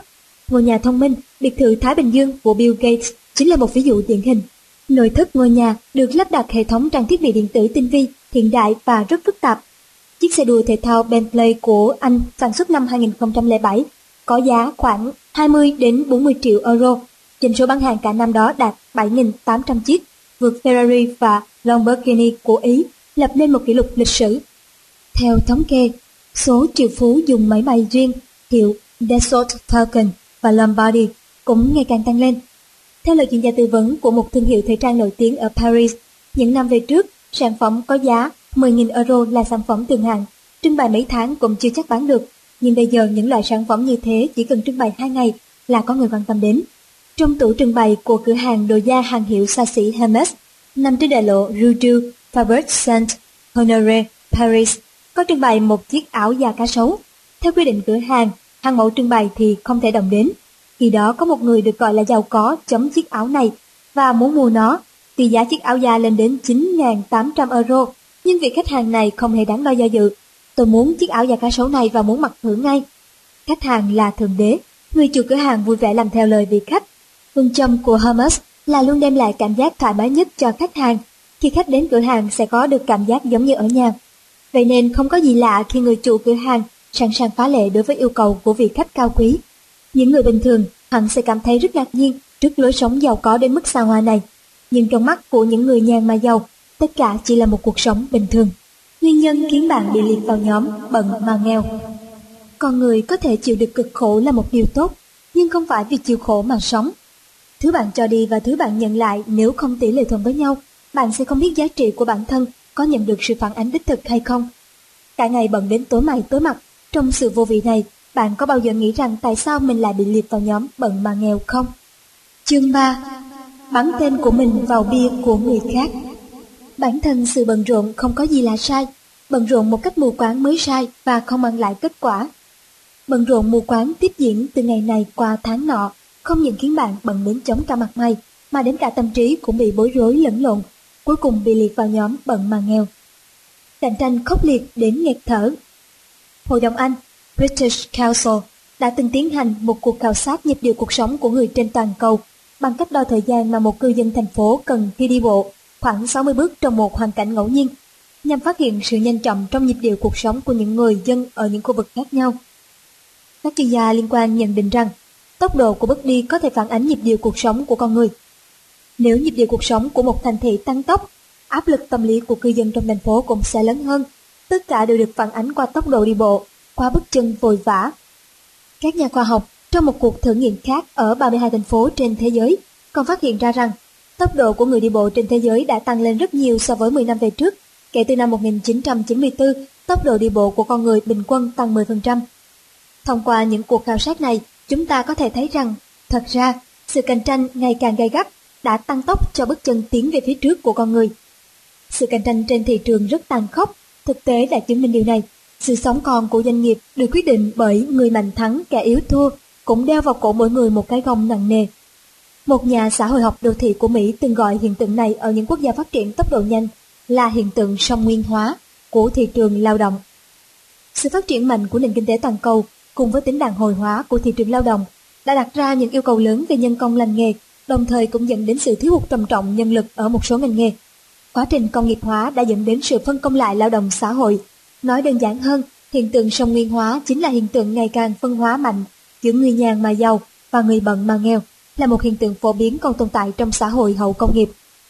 Chạy theo tham vọng cá nhân Trong điều kiện nền kinh tế thị trường, nhân lực trở thành một loại tài nguyên và chịu chế ước trong quan hệ cung cầu của thị trường. Đối với người bận mà nghèo, công việc chính là vấn đề lớn nhất. Trong xã hội dựa vào giàu có luận anh hùng, có rất nhiều sinh viên khi đang còn đi học đã phải chịu ảnh hưởng của hơi thở công lợi trong xã hội. 5 năm tiểu học gian khổ, 4 năm trung học cơ sở cần cù, 3 năm trung học phổ thông quên ăn quên ngủ, 4 năm đại học nỗ lực cố gắng. Các sinh viên đại học dùng toàn bộ bản lĩnh mình có để có đủ các loại bằng cấp chứng chỉ, nhưng cuối cùng chưa hẳn có thể dùng đến nó. Còn một sấp giấy dày chứng chỉ trong tay, nhưng họ vẫn chẳng thể tìm được công việc như ý. Có người ngay cả một công việc bình thường cũng chẳng kiếm được. Đối diện với áp lực như vậy, tham vọng của mỗi thành viên thuộc nhóm bận mà nghèo đương nhiên sẽ không ngừng bành trướng. Có rất nhiều người bận mà nghèo khi tìm việc bị mê hoặc bởi chức việc quan trọng, chế độ đại ngộ cao, họ rất xem trọng thể diện của bản thân thích thư danh, chỉ cần có một cương vị hoặc chức vụ tốt, không cần biết năng lực của bản thân có đáp ứng được hay không, đều đâm đầu vào đó, bỏ ngoài tai mọi lời khuyên ngăn. Cách làm này sẽ khiến bản thân phải mệt mỏi vì công việc, sự phát triển trong tương lai bị hạn chế, ngoài trừ có được một chút thể diện. Tốt nghiệp một trường đại học nổi tiếng, chữ sinh xin vào làm việc nhân viên bán hàng cho một công ty linh kiện điện tử. Dây chuyền sản xuất linh kiện điện tử mà anh phụ trách bán hàng là một dây chuyền lớn. Khi vừa đến công ty, anh cũng cho rằng đây là một công ty lớn có đủ các loại sản phẩm. Dây chuyền sản xuất có thể đáp ứng tất cả các nhu cầu của khách hàng mới và sẽ kiếm được nhiều tiền. Anh nghĩ. Làm được một năm, anh phát hiện sự thực không phải như thế. Sản phẩm công ty cung cấp không toàn diện, không thể đáp ứng được nhu cầu của khách hàng. Điều này ảnh hưởng trực tiếp đến thành tích bán hàng của anh, khiến anh bận rộn liên tục mà chẳng kiếm được bao nhiêu. Thế là vì sự phát triển của bản thân và để có thể tích lũy được thêm nhiều tiền, anh chuyển sang một công ty khác có sản phẩm đa dạng hơn, không những quy mô công ty tương đối lớn mà cũng tương đối có không gian phát triển. Nhưng chẳng được bao lâu sau, chữ sinh phát hiện một người bạn của anh cũng làm trong ngành này, nhưng tiền lương và đại ngộ tốt hơn công ty anh đang làm rất nhiều. Ngoài ra, hiện tại anh đang vướng phải một phiền phức mới. Anh cứ nghĩ rằng những khách hàng ở công ty cũ sẽ tiếp tục ủng hộ anh, nhưng sau khi anh rời khỏi công ty, những khách hàng có thể xem là bạn tốt nhiều năm hoàn toàn không muốn đặt hàng ở công ty mới. Cứ như vậy thành tích bán hàng của anh vẫn chỉ ở mức bình bình. Hiện tại anh không thể che giấu được sự bất mãn được nữa. Dù lương có cao hơn chỗ cũ nhưng anh phải tiếp xúc với khách hàng nhiều hơn, tiêu phí cũng lớn hơn, số tiền kiếm được chẳng còn là bao. Đặc biệt là lúc gặp những người bạn học cùng ngành, anh luôn cảm thấy mình thấp hơn người ta một cái đầu. Anh vẫn muốn chuyển đến một công ty mới, thế nên anh nộp đơn xin thôi việc, sau đó liên lạc với người bạn làm cùng ngành kia. Thông qua giới thiệu của người bạn, chữ sinh chuyển sang công ty của người bạn học, nhưng khi đến đây anh bắt đầu lại từ con số 0, chẳng còn cách nào khác, chữ sinh chỉ còn cách đồng ý. Sau khi chạy một vòng, anh lại quay về con số 0. Chính sự bành trướng của tham vọng cá nhân khiến anh phải một phen khốn đốn. Hiện tượng tham vọng cá nhân không ngừng bành trướng rất dễ bắt gặp ở nhóm bận mà nghèo. Dường như tất cả họ đều tất bật kiếm tiền mua nhà, kết hôn. Muốn khiến họ dừng bước chân vội vã kiếm tiền, quả là mơ mộng hảo huyền. Mức lương tăng, tham vọng cá nhân cũng theo đó lớn lên. Thế là họ lại không ngừng tất bật để đạt được tâm nguyện bản thân. Cứ như vậy, những người bận mà nghèo càng bận và nghèo hơn. Nhịp sống của xã hội hiện đại không ngừng tăng nhanh, tham vọng cá nhân cũng tiếp tục tăng. Con người càng lúc càng vội vã theo đuổi danh lợi. Nếu tích lũy từng chút một, con đường thành công sẽ còn xa dịu vậy. Thế là, một số người sốt ruột muốn thành công ngay, bắt đầu tìm đường tắt, luồn cuối thậm chí dở trò dối trá. Chuyện ảnh hổ giả xôn xao dư luận Trung Quốc từ năm 2007 đến năm 2008 chính là một ví dụ điển hình. Có thể thấy hầu hết hoàn cảnh khó khăn của người bần mà nghèo đều bắt đầu từ sự bành trướng của tham vọng mù quáng. Mỏ neo nghề nghiệp cắm xuống đầm lầy. Bạn đã bao giờ nghe câu thành ngữ Trung Quốc lục lục vô vi, năng lực tầm thường không có thành tựu gì, chưa? Lục lục nghĩa là tầm thường, việc nhiều, vất vả, còn vô vi lại có nghĩa là xuôi theo tự nhiên, không có chí tiến thủ. Nhiều lúc chúng ta luôn e sợ cái gọi là bận rộn, nhưng chẳng ai trong chúng ta hiểu được ý nghĩa thực sự của nó. Bận rộn là gì? Khi bạn bận rộn, bạn đang ở trong trạng thái bận nhiều việc một lúc, việc nọ tiếp việc kia. Bận rộn có thể làm cuộc sống của chúng ta trở nên phong phú, để khi nhớ lại chúng ta sẽ cảm thấy mình đang không lãng phí thời gian, mình xứng đáng với bản thân. Nhưng nếu bạn chỉ làm để không có thời gian rảnh rỗi, để chứng minh với mọi người là bản thân rất quan trọng, thì bạn đang làm điều có lỗi với bản thân mình đó. Kỳ thực, bận rộn mù quáng giống như một đồ vật, rơi vào quỹ đạo không thể thoát ra được, như một con vụ bị ném xoay vòng, rơi vào trong trạng thái này mà lại không biết mình đang làm gì. Làm việc không có phương hướng cũng giống như con ruồi không đầu, đến một lúc nào đó bạn sẽ không còn cố gắng. Bận rộn như vậy thì có tác dụng gì? Có một câu chuyện được lưu truyền rộng rãi có thể minh họa cho điều này. Chuyện kể rằng có một nhóm công nhân đốn củi tiến vào một khu rừng. Việc đầu tiên là chặt bỏ những lùm cây thấp. Khi họ phải chịu trăm lao nghìn khổ, chẳng dễ dàng gì mới dọn hết sạch lùm cây. Vừa thẳng lưng chuẩn bị tận hưởng niềm vui sau khi hoàn thành một công việc khổ cực, thì đột ngột phát hiện lùm cây bên cạnh mới là thứ họ cần dọn sạch. Có biết bao nhiêu người trong chúng ta cũng giống như những công nhân trong câu chuyện trên, thường chỉ cắm đầu chặt lùm cây thấp, thậm chí chẳng ý thức được rằng những lùm cây thấp đó không phải là thứ bản thân mình cần chặt. Đây cũng là sai lầm mà nhiều người bận mà nghèo dễ mắc phải nhất. Họ thường lãng phí nhiều thời gian và tinh lực ở những việc vô ích. Dương Vĩ vừa tốt nghiệp đại học một chuyên ngành không có nhiều cơ hội việc làm. Chẳng còn cách nào khác, anh chỉ còn nước, chọn con đường, cứ có việc trước, chọn ngành nghề sau. Anh xin vào làm nhân viên bán hàng cho một công ty, tất cả đều phải học lại từ đầu. Khi tiếp thị cho khách hàng, do không đủ kiến thức chuyên ngành nên gặp những câu hỏi lắc léo là anh cứng họng, ấp a ấp úng, không nói được cái cần nói. Kết quả 3 tháng trôi qua, tiền lương của anh hoàn toàn không đủ chi trả cho những chi phí sinh hoạt cơ bản nhất. Anh lại xin vào làm cho một công ty quảng cáo, nhưng do là một con mọt sách và sở trường của anh cũng không phải giao tiếp, nên làm việc nửa năm trời mà vẫn chẳng có thành tích gì. Thế là anh tự kiểm điểm lại bản thân, quyết định phải tìm một công việc liên quan đến chuyên ngành đã học, như vậy mới có thể phát huy được sở trường của bản thân mình. Không lâu sau, anh ứng tuyển vào vị trí biên tập cho một tòa soạn nhỏ. Dù lương không cao nhưng anh như cá gặp nước, nhanh chóng thích ứng với công việc. Nhiều người bần mà nghèo không gặt hái được thành công không phải là vì họ không tài năng, mà là vì họ không thể tập trung toàn bộ tinh thần và sức lực để theo đuổi một công việc thích hợp, lãng phí quá nhiều thời gian vào các công việc không đâu vào đâu, còn bản thân thì hoàn toàn không nhận thức được vấn đề. Nếu dành toàn bộ tâm sức cho một công việc mà họ thành thạo, họ nhất định sẽ đạt được những thành tích to lớn khiến người khác phải kinh ngạc. Làm việc dưới trướng một ông chủ ngốc nghếch Trong một công ty, người lãnh đạo là thuyền trưởng chèo lái con thuyền doanh nghiệp, là người định ra phương hướng và tôn chỉ của tổ chức, giúp nhân viên yên tâm dốc sức tham gia và thực hiện mục tiêu của tổ chức. Người lãnh đạo cũng là người đưa ra quyết sách phát triển của doanh nghiệp, vì thế bất kỳ ý chí, tư tưởng và thậm chí là một câu nói của người lãnh đạo cũng sẽ quyết định vận mệnh của cả doanh nghiệp. Người lãnh đạo cần phải có năng lực lãnh đạo tương ứng. Trong bộ phim truyền hình, binh sĩ đột kích có một câu nói như sau: lính hừng hực một người, tướng hừng hực một lò. quản lý một doanh nghiệp cũng giống như chỉ huy tác chiến ngoài chiến trường. Tướng lĩnh tốt, chỉ huy chính xác có thể đánh đầu thắng đó, bách chiến bách thắng. Một lãnh đạo yếu kém, một quyết sách sai lầm sẽ khiến cả đội quân rơi vào họng súng của kẻ thù, cắt đứt huyết mạch của doanh nghiệp. Vai trò của người lãnh đạo là đưa cấp dưới, đưa doanh nghiệp phát triển theo hướng tốt đẹp. Doanh nghiệp phát triển mới có thể tạo cho nhân viên một không gian phát triển tốt. Nhưng nếu bạn đang làm việc dưới trướng một ông chủ ngốc nghếch, bạn chỉ có thể cùng ông ta tiếp tục bận đến chết. Trải qua một cuộc phỏng vấn, Lý Sản được nhận vào làm cho một công ty quảng cáo. Trong môi trường làm việc mới, anh rất nhiệt tình trong công việc, không ngừng đưa ra những ý tưởng mới. Tuy nhiên, sau một thời gian, Lý Sản thấy tỷ lệ ý tưởng của mình bị tử vong cũng cao không kém. Điều này khiến anh vô cùng buồn phiền. Một lần nghĩ ra một ý tưởng hay, anh bèn đi gặp sếp. Chẳng thèm nhìn qua ý tưởng mới, sếp đã nói với anh rằng Cậu rất nhiệt tình, tích cực làm việc, điều này thì rất đáng khen. Thế này đi, hiện nay bên tôi tiếp thị tương đối bận lại thiếu người, cậu qua bên đó giúp đỡ họ một thời gian nhé. Cho rằng mình nghe nhầm, anh hỏi lại. Nghe bảo tôi qua làm tiếp thị. Đúng vậy, cho dù chúng ta đưa ra ý tưởng hay thế nào đi chăng nữa, cũng phải có khách hàng mới được. Khách hàng nhiều thì công ty mới phát triển được. Nhưng tôi chưa từng làm tiếp thị bao giờ. Anh có chút sốt ruột. Tôi học chuyên ngành thiết kế quảng cáo cơ mà. Sếp mỉm cười. Không sao, từ từ học hỏi cũng được. Đâu phải ai sinh ra cũng biết làm tiếp thị. Được rồi, tạm thời cứ quyết định như vậy đi. Không biết phải làm sao, Lý Sản đành bước ra khỏi văn phòng sếp. Sau đó Lý Sản mới biết sếp anh ganh tiền người tài, hơn nữa cố chấp không muốn nghe lời khuyên của người khác. Tất cả các mẫu thiết kế quảng cáo trước đây của công ty đều do chính ông ta làm, dù người khác có làm, ông ta cũng sửa lại theo ý mình. Gần đây ông ta phát hiện Lý Sản rất có tư chất thiết kế, các mẫu quảng cáo thiết kế ra dường như không chê vào đâu được, chẳng có gì cần phải sửa, thế là ông ta quyết định điều Lý Sản sang làm bên bộ phận tiếp thị. Sau khi biết chuyện, Lý Sản tìm lý do xin thôi việc. Nghe nói sau đó công ty này đứng vững chẳng được bao lâu thì phá sản. Những người lãnh đạo giống như trong ví dụ cũng rất thường thấy trong cuộc sống. Vu Hạo là chủ một nhà hàng sang trọng. Khi còn đi học, anh ta không chịu học hành, chỉ thích khoe mẽ. Cả ngày chơi với đám vô công rỗi nghề. Sau đó anh ta tiếp quản sản nghiệp của cha mình, trở thành ông chủ nhà hàng. Nhưng anh ta căn bản không biết cách quản lý. Nhìn thấy người giữ chức tổng giám đốc mà cha anh ta thuê lúc đầu được giao quản lý tất cả mọi việc, thậm chí một câu nói của ông ta trong nhà hàng cũng có giá trị hơn mình. Anh ta tức giận chẳng biết rút vào đâu, cho rằng quyền lực đều bị tổng giám đốc thâu tóm.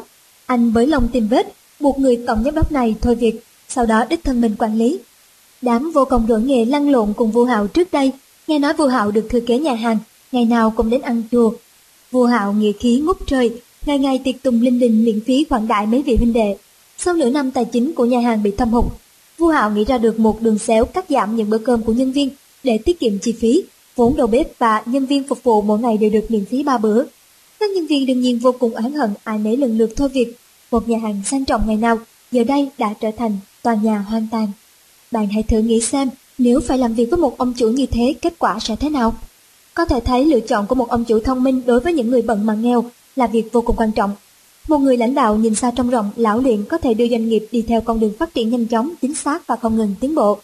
Một ông chủ ngốc nghếch chỉ có thể khiến doanh nghiệp tìm không ra lối đi, hủy hoại tiền đồ của doanh nghiệp và cả nhân viên mình. Cái này được gọi là xà trên không thẳng, xà dưới xiên. Vì vậy, khi chọn việc, bạn cũng đồng thời lựa chọn ông chủ xem họ có năng lực lãnh đạo hay không, yêu cầu của cấp trên với cấp dưới có nghiêm khắc không, lãnh đạo có đúng đắn không, có thực sự thúc đẩy bánh xe của doanh nghiệp đi đúng hướng, đưa doanh nghiệp phát triển nhanh chóng và thuận lợi hay không. Yên phận với công ty đang sa sút và vị trí bên bờ vực thẳm. Bận mà nghèo là kết quả chủ định của một hành vi. Người cam tâm tình nguyện bảo vệ một vị trí bình thường thường mất nhiều thời gian để nói cho người khác biết tại sao anh ta rất hài lòng với công việc hiện tại. Thực sự anh ta đang che giấu những bất mãn. Nhưng người khác biết anh ta đang tự dối mình, bản thân anh ta cũng biết mình đang tự dối mình dối người. Anh ta cần một công việc có tính thách thức hơn để có thể tiếp tục phát triển và trưởng thành, từ đó thoát khỏi cảnh bận mà nghèo. Kỳ thực, những người này luôn mang trong mình cảm giác lo sợ, sợ thất bại, sợ bị mọi người phản đối, sợ xảy ra chuyện ngoài ý muốn, sợ đánh mất những gì mình đang có. Trong số những người này có một số người rất có tài, có thể là vì chưa gặp may mắn, vào phải một doanh nghiệp chỉ còn thoi thóp hoặc làm ở một vị trí chẳng quan trọng nên vẫn bước trên con đường bận mà nghèo. Kết quả ngày dài tháng rộng, họ đã quen với vị trí yên ổn của mình, mất đi chí tiến thủ trở thành một kẻ bận mà nghèo, không hơn không kém. Thời điểm ngành lâm nghiệp còn hưng thịnh, ông Hình làm một công việc nhỏ bé trong Cục Lâm nghiệp Quốc gia địa phương. Cùng với chính sách cải cách của nhà nước và sự phát triển của nền kinh tế thị trường, Cục Lâm nghiệp mà ông đang công tác ở trong thế ngàn cân treo sợi tóc. Bất cứ lúc nào cũng có thể đóng cửa, may mà còn được một số khoản chi do nhà nước cấp nên vẫn có thể miễn cưỡng duy trì. Còn ông sắp đến cái tuổi về hưu, vẫn như lúc ban đầu, làm những công việc lặt vặt chỉ kiếm được vài đồng lương ít ỏi. Với ông, cứ yên ổn như hiện tại là tốt nhất, dù kiếm tiền ít một chút nhưng cũng xem như là ổn định. Trong khi đó, rất nhiều người cùng thời với ông đã từ bỏ công tác tại đơn vị sắp suy tàn này, bước ra biển khơi. Hiện nay đều trở thành ông chủ của những công ty lớn, cuộc sống giàu có và an nhàn. Đối với những người vừa bước chân vào môi trường công việc, việc quan trọng đương nhiên là phải xem trọng công việc và làm tốt công việc của mình. Nhưng nếu đơn vị của bạn sắp suy tàn, trên thị trường đã mất đi sức cạnh tranh, không còn tiền đồ phát triển, chẳng lẽ bạn phải sống chết ôm lấy nó để bận mà nghèo mãi sao? Hoặc nếu bạn đang làm việc cho một doanh nghiệp đang ngày càng đi lên, nhưng vai trò của bạn lại vô cùng nhỏ bé, thậm chí trong mấy năm trời không được thăng tiến, bạn cũng sẽ tiếp tục làm chứ. Cho dù bạn có bản lĩnh lớn, nhưng nếu cứ mãi là anh hùng, không có đất dùng võ, bạn còn có thể duy trì hiệu quả công việc sao? Hạ Tuyết là nhân viên bình thường của một công ty lớn, một gia đình công nhân viên chức ở Bắc Kinh, là con gái một, từ nhỏ đã được người nhà cưng chiều như báu vật. Sau khi tốt nghiệp, việc tìm công việc của cô cũng tương đối thuận lợi, bởi sau đợt thực tập, công ty hiện tại đã ký hợp đồng với cô. Nhưng khi vào làm, cô phát hiện vị trí của mình ở đơn vị vô cùng nhỏ bé. Mỗi lần họp, cô căn bản chẳng được quyền phát ngôn. Trong công việc hàng ngày, cô cũng không mấy hài lòng cho dù cô đã học chuyên ngành thiết kế. Công việc hiện tại cũng liên quan đến mảng thiết kế, nhưng khi cô trình tác phẩm của mình thì lại không được cấp trên xem trọng, thường bị phẩy tay để qua một bên. Cô còn thường xuyên phát hiện những đồng nghiệp xung quanh luôn chỉ trỏ, nói này nói nọ. Những điều này khiến cô vô cùng buồn phiền, từ đó mất đi hứng thú đối với công việc và chẳng bao lâu sau thì cô chủ động xin thôi việc, bắt đầu tìm kiếm một công việc mới. Thị trường công việc hiện đại luôn là một thị trường tiềm năng đầy những cơ hội và biến số. Cứ sống chết bảo thủ với công việc không ra gì, bạn sẽ ngày càng mất đi cơ hội và ý chí phấn đấu của mình. Bill Gates, tỷ phú người Mỹ từng đứng đầu danh sách những người giàu có thế giới, nói Sản phẩm của chúng ta trong vòng 3 năm nhất định sẽ bị đào thải, nhưng mấu chốt không phải ở đó, quan trọng nhất là bản thân chúng ta bị đào thải hay người khác bị đào thải. Suy nghĩ của con người cũng như vậy, nếu bản thân không tự thay đổi sớm muộn gì cũng bị người khác đào thải. Chỉ cắm đầu kéo xe, không ngước đầu lên nhìn đường. Mỗi ngày đều tức bật bồn bà vì mục tiêu của mình, có thể có người đã từng có nghi hoặc rằng tại sao mình bận rộn như vậy mà đích đến vẫn mơ hồ và xa vời đến thế. Cũng có thể có người từng có tâm trạng ủ rũ, mình thiếu tư chất của người thành công sao, hay là mình vẫn chưa có được vận may, hay có thể có người từng có cảnh mờ mịt giống như mình. Cái mà mình vẫn đang kiên trì chính là giấc mơ ban đầu của mình sao? Thì nghi hoặc ủ rũ, người bận mà nghèo có từng tự hỏi, mình đã tìm đúng lối đi cho mình trong trào lưu xã hội sốc nổi nước chảy bèo trôi này chưa? Rất nhiều người bận mà nghèo vì chỉ biết kéo xe không ngước đầu lên nhìn đường mà phải làm việc mệt mỏi. Chẳng hạn có nhiều người khi trưng cầu ý kiến về kế hoạch phát triển nghề nghiệp, câu cửa miệng của họ luôn là Nghe nói bây giờ làm ngành này kiếm được nhiều tiền lắm. Bạn học của tôi làm việc trong ngành này thực sự như cá gặp nước vậy. Nghe nói thì cái bằng này tốt lắm, theo số đông một cách mù quáng, càng làm cho số phận bận mà nghèo của họ ngày càng hỏng hiu. Họ không hề suy nghĩ xem mình nên đi đường nào, con đường mình đang đi có chính xác hay không. Cho dù bạn có dốc hết sức mình vì công việc, thì phát huy ưu thế của bản thân trên con đường sai lầm chính là lựa chọn sai lầm. Những năm gần đây, môn đánh gôn đặc biệt nhận được sự yêu thích của mọi người. Đây chính là môn thể thao thời thượng, sở dĩ nó có thể thịnh hành trên toàn cầu là vì nó yêu cầu sự phối hợp của đầu óc và toàn bộ các bộ phận của cơ thể. Mỗi lần đánh bóng, người chơi gôn cần phải dựa vào suy nghĩ và quan sát của bản thân, sau đó đưa ra phán đoán mình nên đánh bóng như thế nào. Trong quá trình đánh bóng, còn phải phối hợp các vị trí tay, vai, lưng, đùi, chân, mắt, sao cho hiệu quả, phải nắm được lực và phương hướng, như vậy mới có thể đánh quả bóng thật tốt. Mấu chốt của việc đánh bóng là ở hai điểm, phương hướng và khoảng cách. Tất nhiên, người mới học đánh gôn hầu như chỉ nghĩ làm thế nào để đánh quả bóng bay được xa, mà ít để ý tầm quan trọng của phương hướng. Trên thực tế, nếu quả bóng bị đánh lệch hướng, thì dù bạn có đánh xa cũng cong cốc. Từ đó có thể thấy, phương hướng quan trọng hơn khoảng cách. Đây chính là quy tắc mà những người giỏi đánh gôn đều ghi nhớ. Khi xử lý những việc trong cuộc sống hàng ngày và trong sự nghiệp, chúng ta sẽ cùng vận dụng những nguyên tắc giống như cách đánh gôn. Phải xác định đúng phương hướng, dù chậm một chút nhưng có thể dần dần đi đến thành công. Nhưng nếu chỉ chú ý đến việc tiến lên phía trước, nhưng lại đi sai hướng thì không chỉ đi uổng công mà còn ngày càng cách xa thành công hơn, giống như trống đánh xuôi càng thổi ngược. Đối với người đánh gôn, vị trí của lỗ gôn chính là phương hướng. Còn đối với người đi làm, mỗi mục tiêu dự định thực hiện chính là phương hướng để tiến lên, cũng chính là ý nghĩa cuộc sống mà họ hao tâm tổn sức tìm kiếm. Trong thời đại cạnh tranh kịch liệt như hiện nay, bận rộn trở thành thái độ sống thường thấy của con người. Trong lúc bận rộn như vậy, nếu chỉ cắm đầu kéo xe không ngước đầu lên để nhìn đường, thiếu suy nghĩ phân tích, cuối cùng lại đi vào vòng tròn bận mà nghèo, chẳng cách nào bước ra được. Trong những năm 80 của thế kỷ 20, mỗi năm Bill Gates đều hai lần tiến hành bế quan tu luyện một tuần. Trong một tuần này, ông sẽ nhốt mình trong căn biệt thự bên bờ biển Thái Bình Dương, đóng cửa miệng tiếp khách, từ chối gặp mặt bất kỳ ai, kể cả người nhà. Thông qua bế quan để đặt mình vào trạng thái phong tỏa hoàn toàn, ông hoàn toàn thoát khỏi sự quấy rầy của cuộc sống hàng ngày, tĩnh tâm suy nghĩ về một số vấn đề quan trọng trong công ty, kỹ thuật. Bế quan của Gates không chỉ là một hình thức nghỉ ngơi, mà còn là một hình thức làm việc hiệu quả cao, một việc quan trọng giúp ông tìm được lối đi đúng đắn cho công ty Microsoft và cho chính bản thân mình. Trung Quốc có câu nói, xe trước đổ, xe sau lấy đó làm gương. Trong thực tế thì chúng ta không nhất thiết phải biết con đường đúng đắn là gì, nhưng lúc nào chúng ta cũng phải tự kiểm điểm lại bản thân để không đi quá xa trên con đường sai lầm.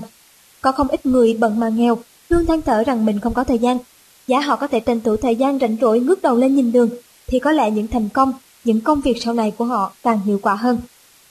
Biến mình thành kẻ mặc cảm, tự ti. Ngạn ngữ nói, nhân vô thập toàn, nghĩa là con người ta dù ít hay nhiều đều có những phần chưa tốt, chưa trọn vẹn. Cho dù là người nhà mà giàu hay người bận mà nghèo thì đều có những ưu thế của riêng mình. Ở một số mặt khác thì lại tương đối thất thế, dù ít hay nhiều cũng gặp phải những cản trở hoặc những phản ứng ngược chiều, tiêu cực của hoàn cảnh bên ngoài. Nhưng điều đáng chú ý là không phải tất cả những trở ngại và thất bại, thất thế đều đem lại cho con người những áp lực tâm lý nghiêm trọng, khiến bản tính trở nên tự ti. Đại đa số những người nhà mà giàu đều có thể khắc phục được tính tự ti, còn những người bận mà nghèo thì hầu hết đều không làm được điều đó. Trên con đường nhỏ gập ghềnh của cuộc sống, con rắn độc tự ti lúc nào cũng lặng lẽ xuất hiện, đặc biệt là trong những lúc mệt mỏi, khốn khó, lạc đường, không biết xử trí ra sao. Người bận mà nghèo càng phải cảnh giác gấp bội. Triết gia người Đức Hegel nói, tự ti thường song hành với buông lỏng. Vương Hữu Quang đời nhà Thanh trong Ngô Hạ Ngàn Liên có viết, con người không thể không có chí tiến thủ, ruộng hoang vẫn có thể có một cây lúa. Ý là con người sống trên đời thì không thể cam chịu lạc hậu không cầu tiến. Cánh đồng cằn cỗi nhưng có gieo trồng thì vẫn có thể thu hoạch được một vụ lúa. Con người trong lúc tuyệt vọng cũng đừng mặc cảm tự ti, gối rơm theo phần gối rơm, chén đá không dám so chén kiểu. Phải nghĩ đến ưu điểm của bản thân, tin rằng mình vẫn còn có thể chuyển bại thành thắng. Một số người bần mà nghèo sẽ bị cảm xúc tự ti bao phủ, khiến hoạt động tâm lý của họ mất đi sự cân bằng, hoạt động sinh lý thay đổi sinh ra những ảnh hưởng không tốt cho cơ thể và hệ tiêu hóa. Tâm lý và sinh lý của con người có mối liên hệ mật thiết, những biến đổi sinh lý ngược lại cũng sẽ ảnh hưởng đến những biến đổi tâm lý, càng làm tăng thêm tâm lý tự ti.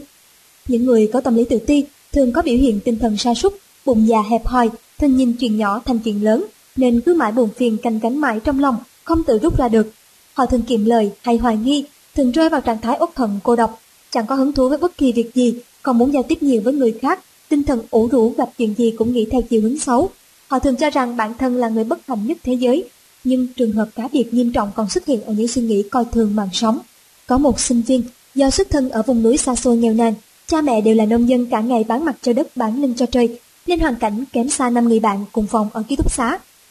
Khi được mời đến dự buổi tiệc sinh nhật, nhìn bạn bè diện những bộ quần áo nhãn hiệu đắt tiền, anh có cảm giác thiếu hòa đồng, không cùng đẳng cấp. Thế là anh học hành điên cuồng để có thể vượt qua người khác về mặt học tập, lấy đó bù đắp cho gia đình. Nhưng cho dù có cố gắng như thế nào, anh cũng không thể thoát ra khỏi áp lực kinh tế luôn xuất hiện trong cuộc sống hàng ngày. Từ đó anh nảy sinh tâm lý tự ti cực độ, khiến anh càng không thể nhớ nổi. Một thời gian sau, anh mắc chứng tâm thần phân liệt. Tự ti là một loại tâm lý cản trở sinh ra khi người ta phải chịu đựng những khó khăn mang tính tạm thời. Có rất nhiều sinh viên trước khi chọn nghề thường rung đùi vuốt râu, nóng lòng muốn được thử thách thể hiện bản thân, phát triển tiền đồ to lớn. Nhưng vừa mới gặp phải trở ngại đã sinh ra tâm lý tự ti, sự tự tin ban đầu giảm đi nhanh chóng, lòng tự trọng bị tổn thương có thể còn tự phủ định bản thân, cảm thấy phía trước toàn là thất bại và hổ thẹn. Từ đó, họ luôn coi thường bản thân, tự thẹn mình không bằng người, luôn đánh giá thấp bản thân. Khi lựa chọn nghề nghiệp, họ cũng thường thiếu tự tin và dũng khí, không dám cạnh tranh trực diện. Những điều này thường được thể hiện rõ ở những sinh viên có tính cách hướng nội hoặc có khiếm khuyết về sinh lý. Tự ti không chỉ khiến một số sinh viên đi quan thất vọng, không có chí tiến thủ, đánh mất cơ hội tốt mà còn cản trở bản thân phát huy tài năng Tự ti quá độ sẽ sinh ra hiện tượng tâm lý như tê liệt thần kinh, cô đơn trong tâm hồn, mất niềm tin vào cuộc sống. Những bạn trẻ vừa tốt nghiệp không nên vì lần đầu tiên chọn công việc không được như ý mà đánh mất lòng tự tin của mình. Hãy giữ tâm trạng lạc quan, thoải mái khi lựa chọn những công việc và tin chắc rằng trời sinh ta ắt hữu dụng, phía tây không sáng, phía đông sáng. Hãy nỗ lực không ngừng tìm kiếm, công việc thích hợp vẫn đang đợi bạn. Chỉ có khống chế sự tự ti Người bận mà nghèo mới có thể dần dần thay đổi vận mệnh bận mà nghèo. mới dám tích cực tiến thủ, trở thành một người có tinh thần chủ động sáng tạo, mới có thể mở ra trang mới đột phá cho sự nghiệp, mới có thể có thái độ sống tích cực, vui tươi thoải mái, mới có thể dũng cảm gánh vác trách nhiệm, trở thành một người có tinh thần trách nhiệm. Có như vậy, bạn mới có thể tích cực suy nghĩ, làm nên kỳ tích, vượt qua mọi trở ngại trở thành một người không ngại khó khăn, mới có thể tích cực chủ động kết giao với những người bạn mới, cải thiện mối quan hệ với những người bạn cũ, từ đó đạt được thành công như mong muốn. Không muốn gánh vác trách nhiệm Dám gánh vác trách nhiệm tại thời điểm thích hợp, bạn sẽ nhanh chóng giải quyết được vấn đề. Nhưng trong thực tế luôn có một số người không dám chịu trách nhiệm. Họ có tài đùng đại rất giỏi và có thể lẫn như chạch. Việc người bận mà nghèo lúc nào cũng tất bật với công việc có mối liên hệ nhất định đến chịu trách nhiệm. Trong môi trường công việc nhất định sẽ có hiện tượng lao động cực khổ và nhàn hạ không đồng đều. Không ai có thể đảm bảo công việc của mình không bao giờ phạm phải sai lầm. Lúc này, những thứ thuộc về trách nhiệm sẽ tạo nên những va chạm và xích mích giữa các đồng nghiệp. Nếu lỗi sai là của mình, bạn nên tỏ thái độ nhận lỗi, nhưng tuyệt đối đừng đổ trách nhiệm lên người khác. Khi nói tất cả là lỗi của anh, bạn đừng quên chỉ một ngón tay về phía họ, còn bốn ngón tay kia hãy chỉ về phía mình. Không có gì tồi tệ bằng việc bản thân phạm sai lầm nhưng lại muốn che giấu sự thật, buông những lời dối trá, bao biện. Ai có thể chắc chắn mỗi câu nói dối đều không một kẻ hở. Con người không phải là thánh hiền, ai mà chẳng có lỗi lầm. Biết sai có thể sửa còn gì tốt hơn. Điều đáng sợ nhất không phải là sai lầm của bản thân, mà là sai lầm chồng chất sai lầm không dám gánh vác trách nhiệm. Né tránh sai lầm, bạn chỉ mãi bận mà nghèo. Không nên dùng thái độ trốn tránh tiêu cực, mà nên suy nghĩ bản thân nên làm thế nào để có thể bù đắp những sai lầm đã qua. Chỉ cần bạn tỏ thái độ nhận lỗi, dũng cảm gánh vác trách nhiệm, sai lầm sẽ không trở thành chướng ngại vật cản trở bạn trong quá trình phát triển, mà ngược lại sẽ trở thành động lực thúc đẩy bạn tiến lên phía trước, để bạn không ngừng trưởng thành và nhanh chóng trưởng thành. Bất kỳ việc gì cũng có tính hai mặt, sai lầm cũng không ngoại lệ. Mấu chốt là bạn nhìn nó từ góc độ nào và dùng thái độ nào để xử lý nó. Triệu Cương là nhân viên kỹ thuật của một công xưởng, cố gắng phấn đấu 6 năm, cuối cùng dưới sự giúp đỡ của các đồng nghiệp thì anh mới có được một số thành tích. Vì thế lãnh đạo đề bạt anh làm phó chủ nhiệm xưởng, phụ trách công tác kỹ thuật sản xuất của xưởng. Nhưng lên chức chẳng được bao lâu, dây chuyền sản xuất của xưởng anh phụ trách xảy ra vấn đề, gây ảnh hưởng trực tiếp đến chất lượng sản phẩm. Thiệu Cương chỉ kiểm tra qua loa, không hề phân tích kỹ lưỡng đã đưa ra lời kết luận cậu thả là do tỷ lệ phối hợp nguyên liệu không thích hợp và giải thích sở dĩ xuất hiện vấn đề là do nguyên liệu của nhà cung cấp mới.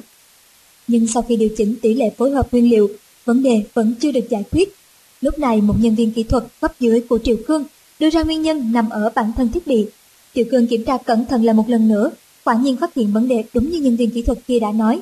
Nhưng xưởng này là do anh phụ trách, anh đã phán đoán sai lầm gây ra tổn thất, chắc chắn phải gánh chịu toàn bộ trách nhiệm. Để trốn tránh trách nhiệm, một mặt Triệu Cương tiếp tục kiên trì với suy nghĩ của mình, mặt khác âm thầm bố trí người tiến hành tu sửa và điều chỉnh thiết bị. Nhưng như vậy càng làm lỡ thời gian và thời cơ. Việc sản xuất một số lượng lớn sản phẩm không đạt yêu cầu đã gây tổn thất lớn cho công ty. Triệu cương bị lãnh đạo cách chức, trở về vị trí nhân viên kỹ thuật ban đầu. Vì không dám đảm nhận trách nhiệm, Triệu Cương đã đánh mất cơ hội được trọng dụng, đây chính là mất nhiều hơn được. Trong cuộc sống, rất nhiều người bận mà nghèo thích mơ mộng xa vời, không rõ bản thân cả ngày tất bật những gì, không thèm để ý đến những vấn đề nhỏ nhặt cho rằng những vấn đề nhỏ xuất hiện trong công việc đều chẳng đáng kể. Trong mắt họ, chỉ khi phạm phải những sai lầm mang tính chất vô cùng quan trọng, họ mới gánh vác. Bằng không, một chút sai lầm nhỏ của hạt vừng lớn, căn bản chẳng cần phải tính toán chi ly đến thế với lý do nếu có tính toán, khó tránh việc bé sẽ ra to. Kỳ thực không phải như vậy. Chẳng có việc nhỏ càng chẳng có những sai lầm nhỏ. Một phần trăm sai lầm thường sẽ đem đến một trăm phần trăm thất bại. Lựa chọn tốt nhất để đối diện với sai lầm là dũng cảm gánh vác trách nhiệm nếu không có can đảm gánh vác trách nhiệm thì nói gì đến chí lớn. Từ thái độ nhìn nhận thất bại của một cá nhân, có thể nhìn ra được tinh thần chuyên tâm với công việc và phẩm chất đạo đức của cá nhân đó. Là trách nhiệm của bản thân thì phải dốc sức gánh vác, nhất định không thể chối đầy đẩy. Không dũng cảm chịu trách nhiệm cũng chính là một trong những nguyên nhân tạo ra bận rộn. Vì thế muốn vứt bỏ bận rộn thì phải thành thực thừa nhận sai lầm. Một khi nhận ra sai lầm thì phải tích cực tìm cách sửa chữa. Nếu bị người khác hiểu lầm khi sai lầm, không phải do bạn tạo ra bạn cũng đừng vội vàng biện giải. Trước tiên hãy nhìn vào lợi ích tập thể của công ty, đợi sau khi mọi việc được dàn xếp ổn thỏa, chân tướng sự việc tự nhiên sẽ nổi lên trên mặt nước. Mỗi người trong chúng ta cần phải hiểu rằng nội dung quan trọng nhất của cuộc sống chính là bản thân cuộc sống. Vậy nên nhiệm vụ đầu tiên đó là phải có trách nhiệm với cuộc sống này. Nếu chúng ta thực sự quan tâm và có tâm ý, cuộc sống có thể sẽ như chúng ta mong muốn. Ngược lại nếu chúng ta lơ là, không quan tâm, cuộc sống tự nhiên sẽ không còn như chúng ta mong muốn. Cha mẹ đã cho chúng ta sinh mệnh, những việc sau này phải do bản thân chúng ta tự quyết định. Bạn cần phải tin rằng Chỉ có những người dám gánh vác trách nhiệm mới có thể làm nên chuyện lớn. Xem thường việc nhỏ. Trương thị Mẫn, chủ tịch tập đoàn Hire, đã nói rằng để làm tốt những việc đơn giản không hề đơn giản, để làm tốt những việc bình thường không hề tầm thường. Hiện nay, trong cuộc sống có một số người coi thường những việc nhỏ nhặt không đáng kể. Cũng có thể là vì họ quá bận rộn nên không để ý đến, hoặc họ cho rằng những việc quá nhỏ nhặt như vậy không đáng coi trọng. Vì thế, họ đánh mất rất nhiều cơ hội quan trọng hoặc gây ra những sai lầm nghiêm trọng. Trong lúc hành động, tất cả mọi việc đều đáng được chú ý. Chúng đều là một bộ phận cấu thành trong cuộc sống hoặc công việc của bạn. Nếu chúng được chú ý đủ, kết quả sẽ vô cùng khác. Cũng giống như người làm cha làm mẹ, từ những hành vi nhỏ hoặc những câu từ không ăn nhập của con mình, nhìn thấy những thứ liên quan mật thiết với nó. Nếu coi nhẹ những hành vi này, rất có thể bạn sẽ đánh mất một cơ hội quan trọng để bồi dưỡng những năng lực của một đứa trẻ. Nếu cho rằng kế hoạch to lớn mới là việc lớn thực sự, còn những thứ không liên quan đến chiến lược, căn bản chẳng đáng chú ý, rất có thể sẽ có một tá những việc nhỏ đem lại chuỗi phiền phức cho bạn, hủy hoại cơ hội to lớn của bạn, biến chúng thành những bọt bong bóng xa phong. Ông Trương từng là giám đốc khu vực của một công ty đồ điện gia dụng. Sở trường lớn nhất của ông là tạo mối quan hệ. Bất cứ một lý luận kinh doanh nào, ông cũng có thể nói rõ ràng tranh mạch, nhưng không hiểu vì sao mình vẫn chưa tạo được thành tích gì. Khi tự nhìn nhận bản thân, ông luôn cảm thấy bản thân đã làm nhiệm vụ đảm trách thị trường đến mức lao tâm khổ trí. Trong lòng cũng luôn cảm thấy bản thân là một nhân viên bán hàng xuất sắc, là ngôi sao sáng của giới bán hàng. Lẽ nào chính sách ủng hộ của tổng công ty chậm trễ chưa đúng chỗ, trở thành thủ phạm chính cản trở bước đi của ông? Kỳ thực không phải như thế. Trên thực tế khi làm việc, ông không hề quan tâm đến những việc nhỏ. Nhân viên cấp dưới ra khỏi cửa làm gì, ông hầu như chẳng hề biết, mà có biết cũng chẳng thèm hỏi, trong lòng chẳng thèm để ý. Nhân viên tiếp thị báo cáo doanh số, ông tin ngay và coi như xong việc. Bản thân không trực tiếp đi tìm hiểu thị trường, luôn cho rằng đây là việc nhỏ. Ngay cả hệ thống báo cáo công tác, ông cũng để trống phần ghi chú phỏng vấn căn bản nhất. Bản thân ông cảm thấy việc đó là dư thừa, huống hồ đã có những nhân viên cấp dưới. Kết quả là chẳng bao lâu sau, ông Trương đành phải từ bỏ công việc này. Vào những năm 80 của thế kỷ 20, có một người phụ trách nhà xuất bản nổi tiếng của Trung Quốc tên Vương Mổ, hy vọng tất cả những gì mình xuất bản đều chiếm được vị trí chủ đạo nhất định trong làng xuất bản. Thế là, ông quyết định sát nhập một nhà sản xuất nhỏ với cái giá tương đối cao. Việc Vương Mổ gấp gáp tiến hành kế hoạch sát nhập để đảm bảo vị trí quan trọng trên thị trường xuất bản đã tạo thêm áp lực cho nhân viên cấp dưới. Dù chưa có công tác chuẩn bị chu đáo, họ cũng chẳng còn cách nào khác đành vội vã xong trận. Vương Mổ căn dặn họ, sau này chúng ta sẽ xử lý những việc nhỏ nhặt này sau. Chính vì lời của vương mổ, cấp dưới của ông trong quá trình hành động vội vã đã bỏ qua những tiểu tiết không thể nào được bỏ qua. Thực tế là có người đã quên điều tra tỷ lệ tiền hàng thu hồi, trong khi có vô số khách hàng đặt sản phẩm của nhà xuất bản này, chỉ có 20% khách hàng trả tiền. Chuyện này bị bỏ qua không phải là cố ý bỏ sót, mà là bị chôn vùi trong vô số những chuyện vặt vảnh. Kết quả vốn lưu động không thể nào xoay chuyển được, ngay cả chiến lược sản xuất cũng không đạt được hiệu quả dự kiến.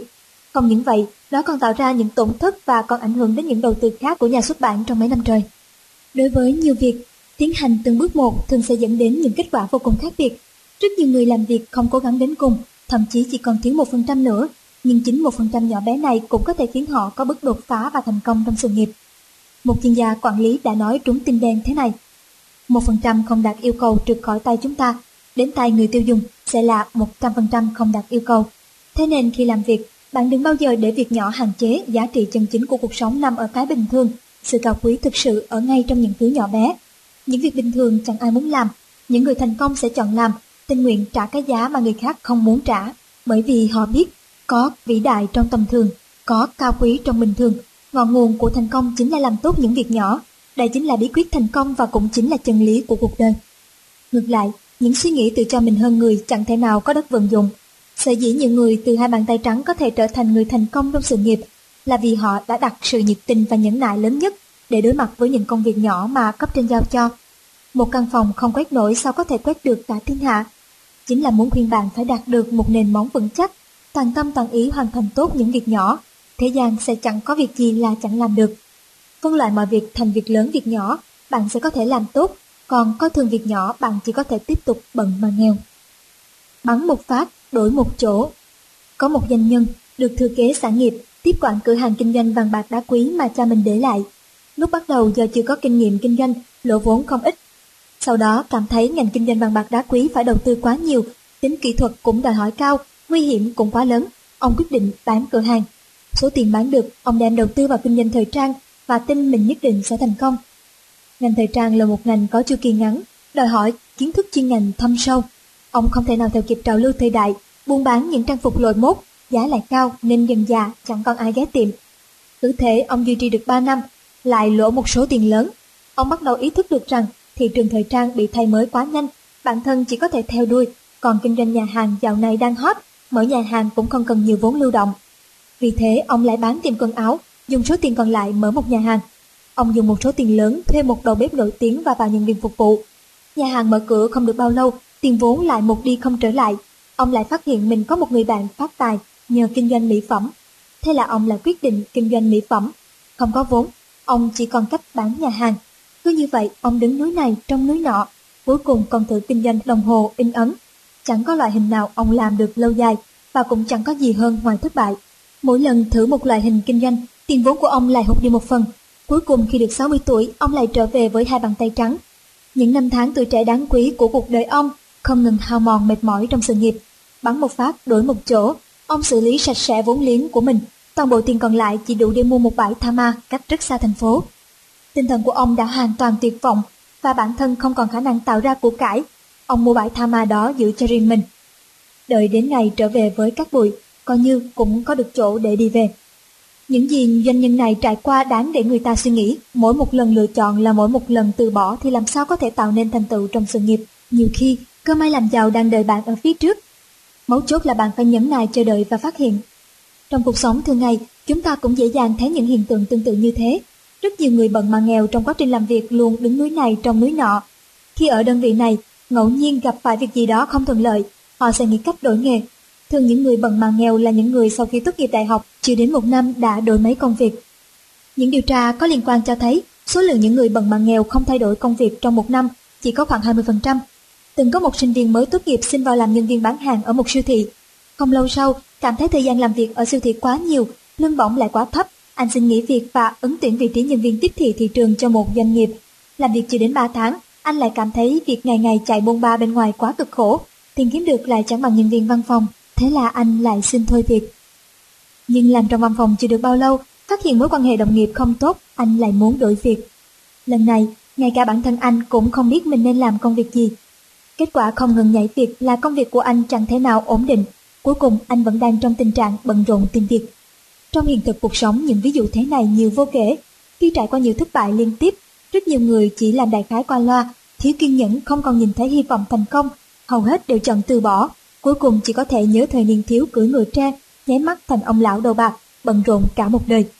Thành viên của nhóm bận mà nghèo hầu hết đều đang ở thời kỳ bôn ba bận rộn của cuộc sống, vì thế không nên thực hiện chiến thuật bắn một phát đổi một chỗ, nếu không chỉ khiến lãng phí thời gian mà chẳng thu hiệu quả được gì, mãi mãi chẳng thoát khỏi vận hạn bận rộn.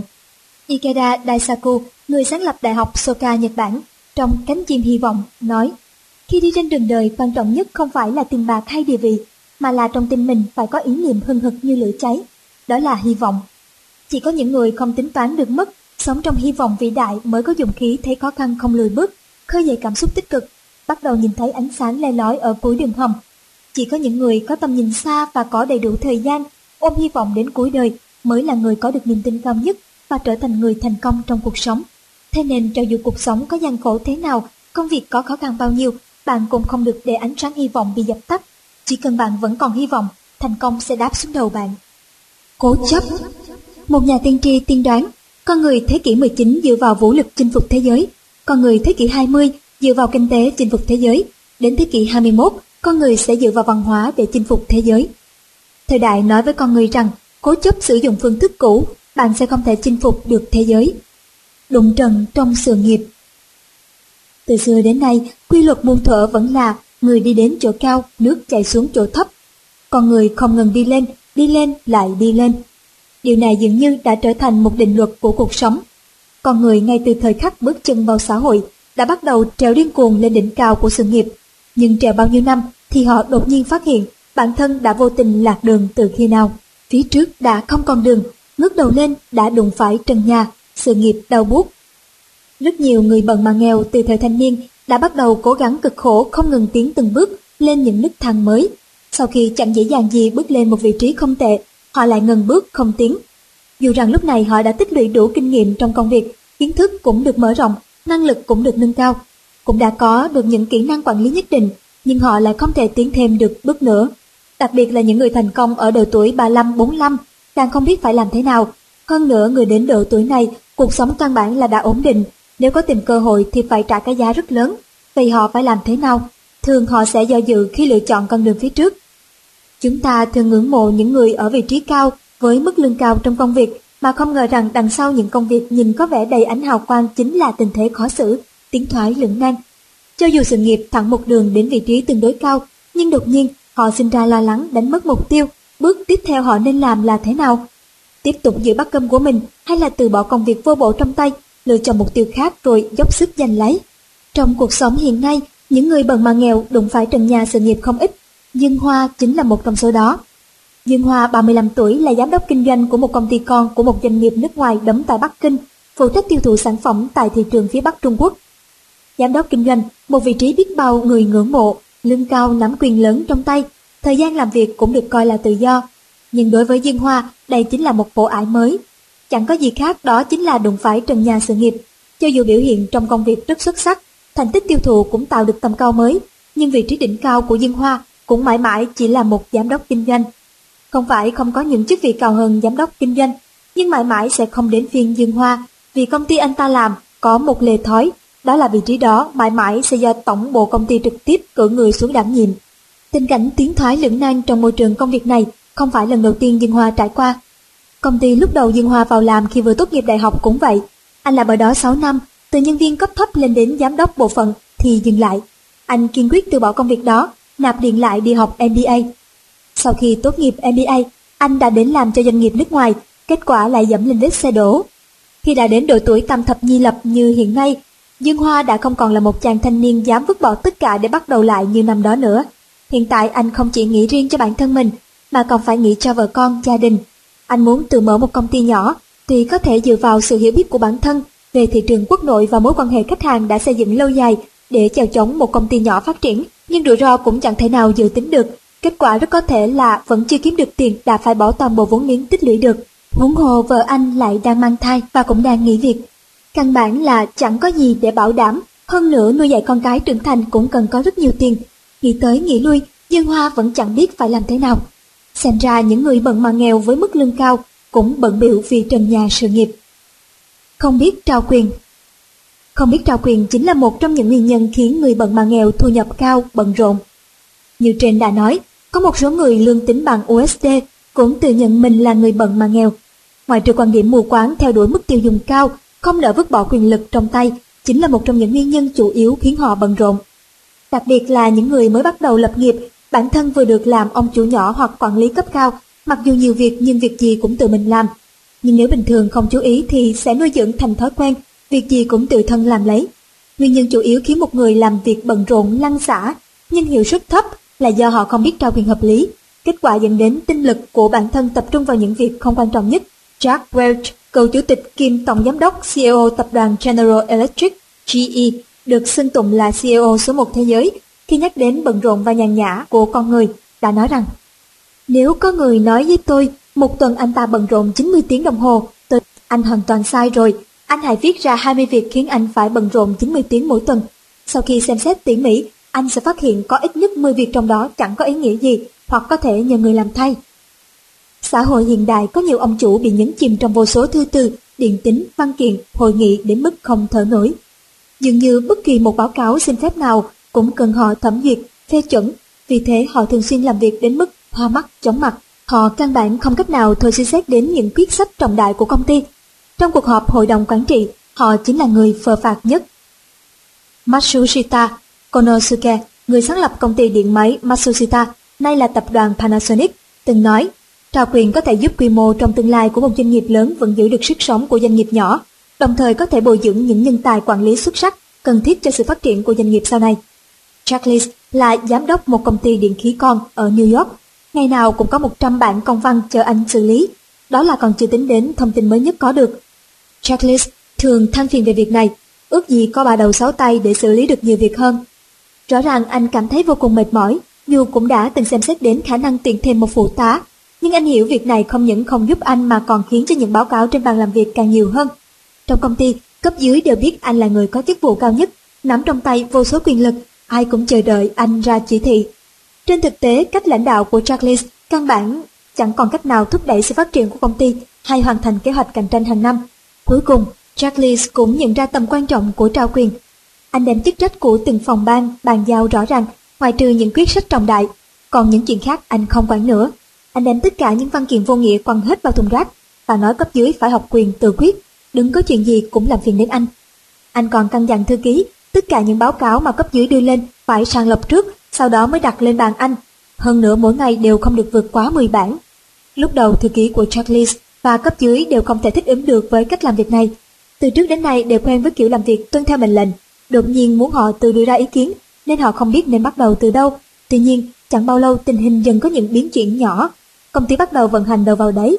Bây giờ thì Jacklist đã chính thức có được sự nhàn hạ của người nhàn mà giàu. Vốn giám đốc không phải là mù già ôm đồm hết mọi việc. Một trong những bí quyết có hiệu quả cao là trao quyền, đem công việc giao cho người khác làm, biến nhân viên thành người quản lý, tự mình quyết định mọi việc. Hơn nữa, việc này còn có thể bồi dưỡng nhân viên cấp dưới trở thành nhân tài của công ty. Có được những nhân tài này, sự phát triển của doanh nghiệp sẽ như hổ mọc thêm cánh, đạt thêm những thành công lớn. Trao quyền hợp lý không chỉ là khiến nhân viên tích cực tham gia vào những hoạt động và quản lý doanh nghiệp, mà còn có lợi trong việc tăng cường sức cạnh tranh cho doanh nghiệp. Đáng tiếc là nhiều nhà lãnh đạo lại không muốn trao quyền, luôn cảm thấy chi bằng cứ dựa vào bản thân, vừa tiết kiệm thời gian vừa bớt việc. Kỳ thực nếu trao quyền thành công hiệu quả đạt được còn vượt xa những thành công mà bản thân đích thân làm. Và những ngày tháng người bận mà nghèo lương cao, thoát khỏi ải khổ cực cũng không còn xa. Nhầm lẫn cố chấp là kiên trì. Có thể bạn oán trách cuộc sống nhạt nhẽo như nước, nhưng bạn không biết chính trong cuộc sống nhạt nhẽo này mới ẩn chứa nhiều bài học thú vị. Những bài học này bạn không thể học được từ sách vở, mà chính thực tế cuộc sống chỉ dạy cho bạn. Có thể rất nhiều người bận mà nghèo không biết cách chuyển biến linh hoạt, luôn chạy một mạch đến tối nhầm lẫn cố chấp là kiên trì. Tư duy của con người luôn vận động, chứ không phải đã hình thành thì không thay đổi. Vì vậy trong cuộc sống, học được cách ứng biến linh hoạt đúng lúc và từ bỏ sự cố chấp vô nghĩa là một cách rất thông minh, như vậy mới có thể làm mọi việc tốt hơn. Dù kiên trì là một phẩm chất đáng khen, nhưng trong một số trường hợp kiên trì quá mức sẽ trở nên mù quáng, giáo điều. Quả thật, có lúc chúng ta cũng cần câu nệ, nhưng câu nệ không phải là cố chấp, mục đích của câu nệ tương đối rõ ràng, cố chấp lại tương đối mù quáng. Làm người không thể quá cố chấp, nhất định phải học được cách ứng biến linh hoạt. Những người giỏi ứng biến linh hoạt cũng có thể biến thù thành bạn. Điều này đồng nghĩa với việc bạn đã tự dọn thêm cho mình một con đường trong tương lai. Vì thế những người bận mà nghèo cố chấp không cần cứ làm sợi dây kéo mãi không đứt, không cần ôm mãi một điểm không buông, trừ khi muốn tiếp tục bận rộn. Khi làm việc hãy xem xét mọi việc một cách toàn diện, giống như một người chơi cờ giỏi đi nước đầu tiên và nghĩ đến nước thứ hai, thứ ba. Thương ưởng lúc đầu dự định thực hành tân pháp ở Tân Quốc. Để chứng minh lời mình nói đáng tin, ông cho dựng cây gỗ dài ba trường ở phía nam thành Hàm Dương, bảo ai khiêng được đặt sang phía bắc thành thì trọng thưởng 10 lượng vàng. Thấy làm chuyện nhỏ mà được trọng thưởng, dân chúng đều cảm thấy vô cùng kỳ lạ, nhưng chẳng có ai làm. Thương ứng lại tuyên bố, có thể khiên sang cửa thành Bắc, trọng thưởng 50 lượng vàng. Có trọng thưởng ắt có dụng phu, một người đàn ông trung niên đến xin khiên thử, thương ứng lập tức thưởng cho ông ta 50 lượng vàng. Từ đó, thương ứng được dân chúng tin tưởng và ủng hộ. Sau đó, ông ban bố mệnh lệnh chấp hành pháp chế mới. Nhưng việc chấp hành pháp chế mới lúc đầu không được thuận lợi. Có rất nhiều người phản đối đặc biệt là các đại thần, quyền cao chức trọng. Ngay cả thái tử cũng liên tục phạm pháp. Thương ưởng quyết định khai đao với thái tử, kiên trì trừng trị theo pháp lệnh. Lúc đó có người khuyên ông không nên phạt thái tử, nhưng ông nói, pháp lệnh của pháp chế mới sở dĩ không thể chấp hành quán triệt là vì có người ở trên cố ý phản kháng. Nhưng thái tử là người nối ngôi vua sau này, không thể nào thi hành được. Thế là thương ưởng đem thầy giáo của thái tử chịu phạt các mũi thay. Lúc này, thương ưởng càng được Tần Hiếu Công sủng ái, quyền thế vô cùng mạnh, thái tử không làm gì được ông. Pháp chế mới của thương ứng quả nhiên sau đó đã được chấp hành hiệu quả. Chỉ vỏn vẹn 10 năm sau, đã khiến thực lực của Tần quốc nhảy vọt trở thành một trong thất hùng, bảy nước lớn thời chiến quốc. Nhưng khi Tần quốc hùng mạnh, Tần Hiếu Công qua đời, Thái tử Tần Huệ Văn Vương nối vị, thương ứng lập tức mất đi chỗ dựa. Huệ Văn Vương vừa lên ngôi, thầy của nhà vua, người đã bị cắt mũi trước kia, ra mặt tố cáo thương ứng mưu phản.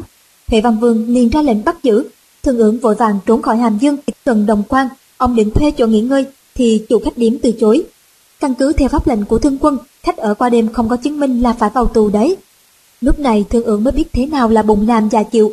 Không lâu sau, ông bị ngũ mã phanh thay, người nhà cũng bị diệt tộc. Là một nhà cải cách, thương ưởng là người thành công trên chính trị, Tần quốc nhờ hiến pháp mới mà cường mạnh. Nhưng ông lại thiếu sự ứng biến linh hoạt, cuối cùng cũng phải mất mạng. Trong cuộc sống có nhiều việc rất nan giải khiến ta không tìm được đầu mối, vì thế mới trở nên bận rộn. Nhưng hãy nhớ trên thế giới không có gì là không giải quyết được. Mấu chốt là phải kịp thời thay đổi cách suy nghĩ, tìm cách thâm nhập vấn đề để giải quyết. Có khi chỉ cần thay đổi cách suy nghĩ và góc nhìn, bạn có thể tìm được cách giải quyết viên mãn cho vấn đề nan giải. Hàng Vũ, trong trận đại phá Vương Ly, vượt sông Hoàng Hà đến cứu Cừ Lộc, đã bắt quân lính phải dìm đám thuyền, đập vỡ nồi niêu, đốt liều trại, chỉ mang lương thực trong ba ngày, để tỏ rõ si tốt quyết tâm liều chết, không thắng không quay về. Hàng tính trong trận tỉnh hình, bày ra thế trận đi ngược sinh tử trước chết sau sống, kết quả thắng lợi hoàn toàn. Nhưng giá cát lượng, phái mã tắc, đi trấn thủ trận địa quân sự quan trọng nhai đình, mã tắc cũng học cách đặt mình vào chỗ chết, kết quả đã chết thật. Thành tại binh thư, bại tại binh thư, vì thế mới nói mấu chốt là ở ứng biến linh hoạt. Kinh nghiệm là bảo vật quý giá, chúng ta thường phải dùng thành bại trong quá khứ để nhìn vào cơ hội trong tương lai, nhưng kinh nghiệm thường hạn chế suy nghĩ của chúng ta khiến chúng ta không nhìn thấy những thứ mới mẻ, không sáng tạo được những phương pháp mới. Là một người bận mà nghèo thì càng như vậy, nếu cứ mãi dựa vào kinh nghiệm, bạn sẽ dễ bỏ lỡ mất chính mình. Thế nên không cần cố chấp bảo thủ, hãy can đảm thay đổi cách làm cũ. Trong thực tế cuộc sống, xử lý việc gì cũng cần phải ứng biến linh hoạt. Cách này không được thì nhanh chóng chuyển sang cách khác, bằng không sẽ khiến bạn bận đến mức không thở nổi, e là khó đạt được mục đích. Ứng biến linh hoạt làm thay đổi căn bản vận mệnh bận rộn. Người giỏi ứng biến linh hoạt sẽ gặp thuận lợi, người không biết cách ứng biến linh hoạt sẽ gặp trắc trở. Khi gặp vấn đề, đừng giữ thái độ cố chấp, hãy biết linh hoạt khi cần thiết. Khi môi trường bên ngoài thay đổi nhất định phải tiến hành điều chỉnh, linh hoạt ứng phó như vậy mới đạt được thành công. Không lắng nghe ý kiến của người khác. Tục ngữ nói, thuốc đắng giả tật, sự thật mất lòng. Nhưng đạo lý thường thì nói dễ làm khó.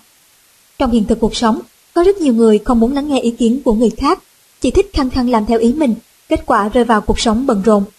Họa sĩ nổi tiếng thế giới Leonardo da Vinci có nói nên những này lắng nghe ý kiến của người khác, suy nghĩ cẩn thận xem những gì người ta nói có lý không. Nếu có, bạn có thể tiếp thu, nếu không, bạn có thể giả bộ không nghe thấy gì. Nếu anh ta là người bạn kính trọng, bạn hãy cùng thảo luận giúp anh ta nhận ra chỗ không đúng. Quả thực, độ sâu rộng của kiến thức, tầm nhìn và suy nghĩ của mỗi người, thậm chí là ký ức thường bị giới hạn. Không nghe ý kiến của người khác, bạn rất dễ mắc sai lầm lớn. Những năm cơn gió đầu cơ cổ phiếu ngày càng mạnh, có một số người bận mà nghèo bị cuốn vào trong nó, không nghe bất kỳ lời khuyên can nào của người thân bạn bè. Đáng buồn là, những người bận mà nghèo không thể quản lý được thị trường cổ phiếu. Cơn gió cổ phiếu thổi đến trước mặt họ, họ chẳng thể nào phân biệt được phương hướng, cũng không đoán được sức gió.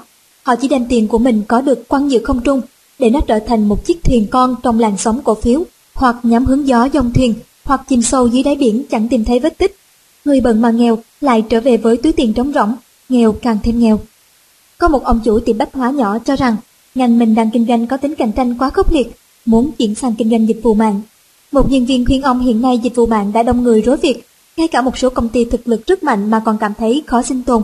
Nếu không có kinh nghiệm, đầu tư tùy tiện chưa chắc đã có lời.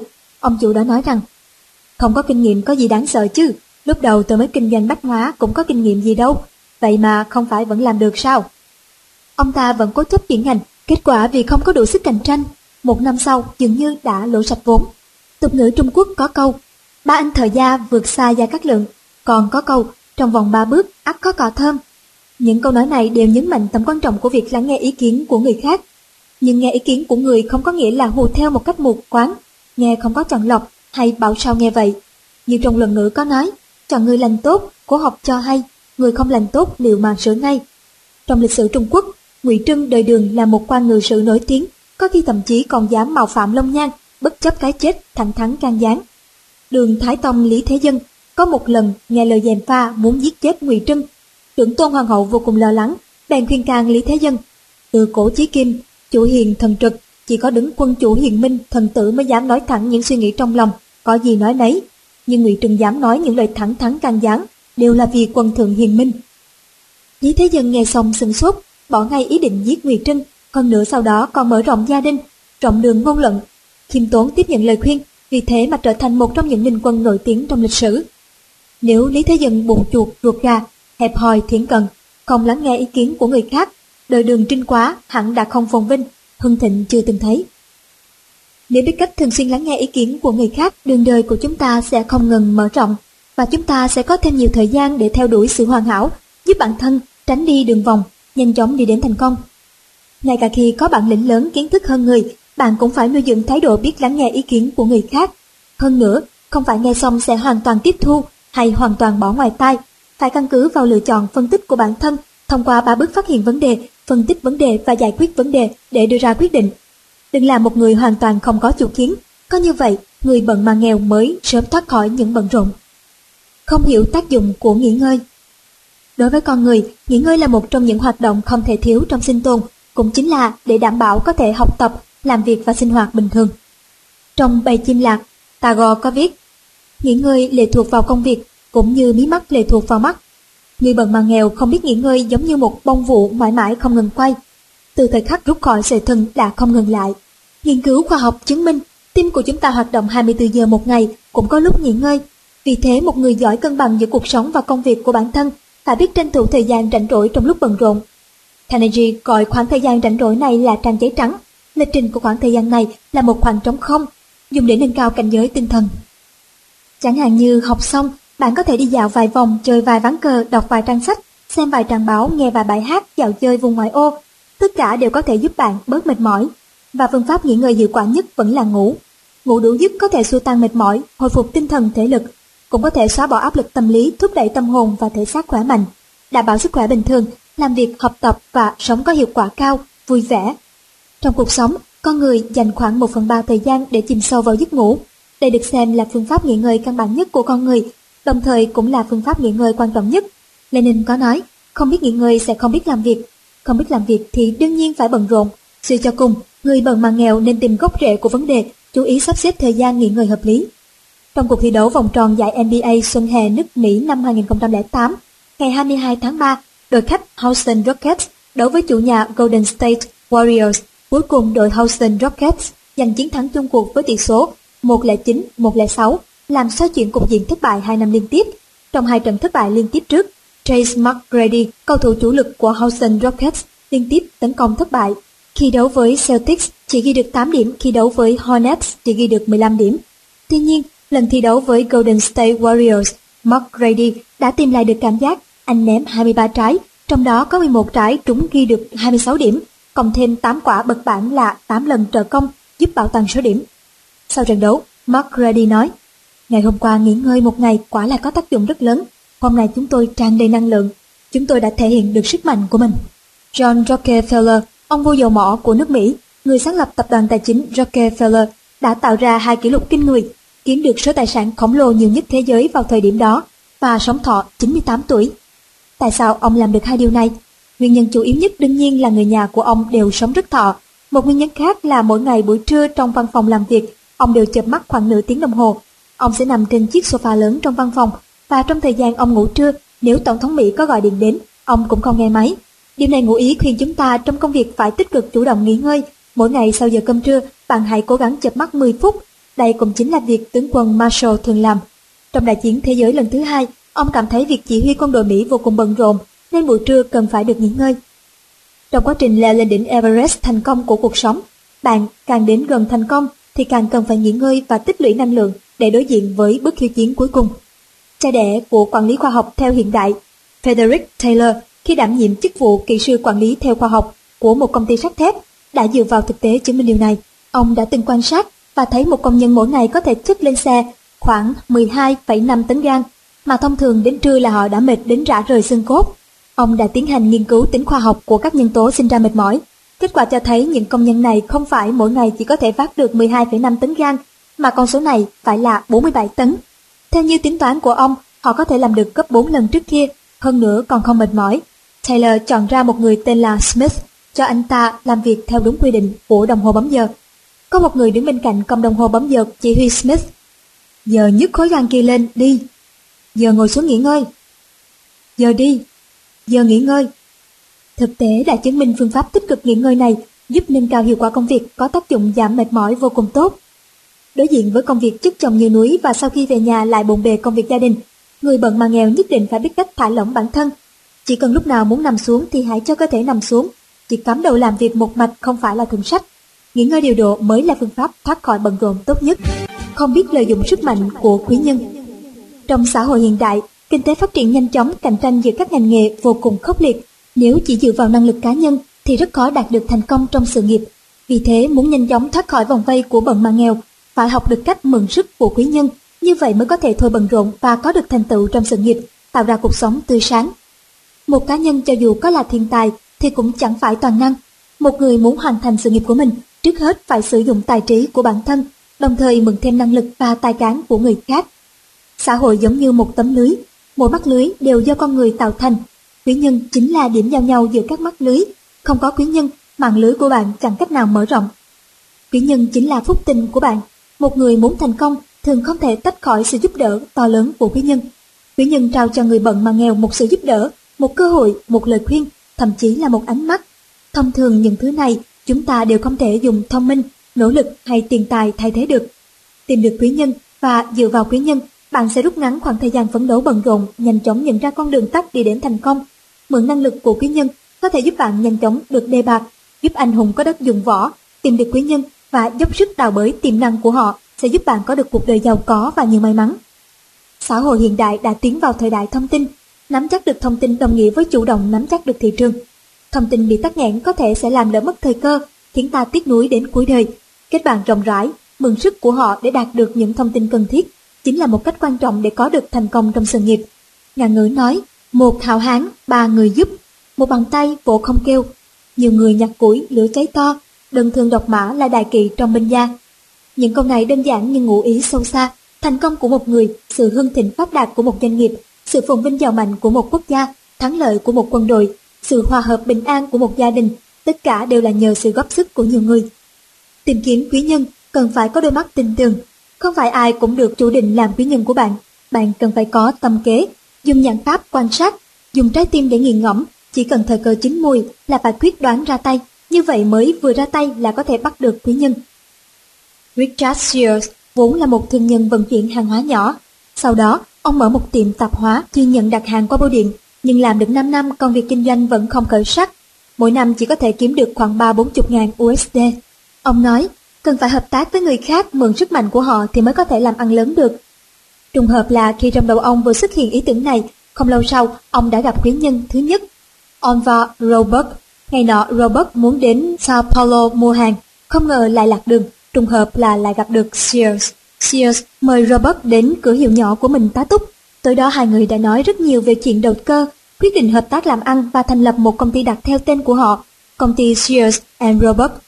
Sears có 5 năm kinh nghiệm, Robert có thực lực hùng hậu, hai người liên kết, có thể nói là hợp quần tăng sức mạnh.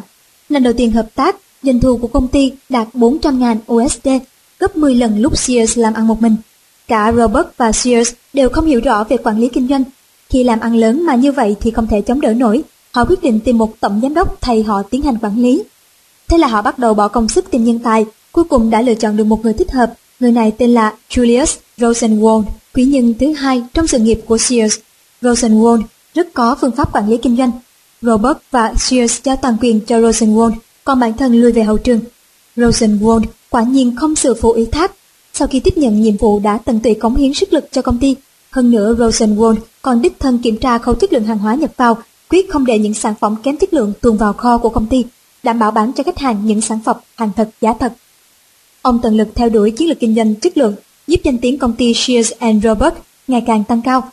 Trong 10 năm, doanh thu của công ty đã tăng gấp 600 lần, đạt hơn trăm triệu USD. Con người ai cũng có tình cảm, dù trên thương trường vốn thường hay nói, biết tiền không biết người, nhưng mượn sức giúp đỡ của quý nhân chưa bao giờ bị gián đoạn. Đặc biệt là đối với những quý nhân có tiềm năng, càng nên chủ động tiếp cận, vì nói không chừng người này có thể là chỗ dựa cho cuộc đời của bạn giúp bạn thôi bận rộn. Đây chính là ngụ ý sâu xa của từ quý nhân.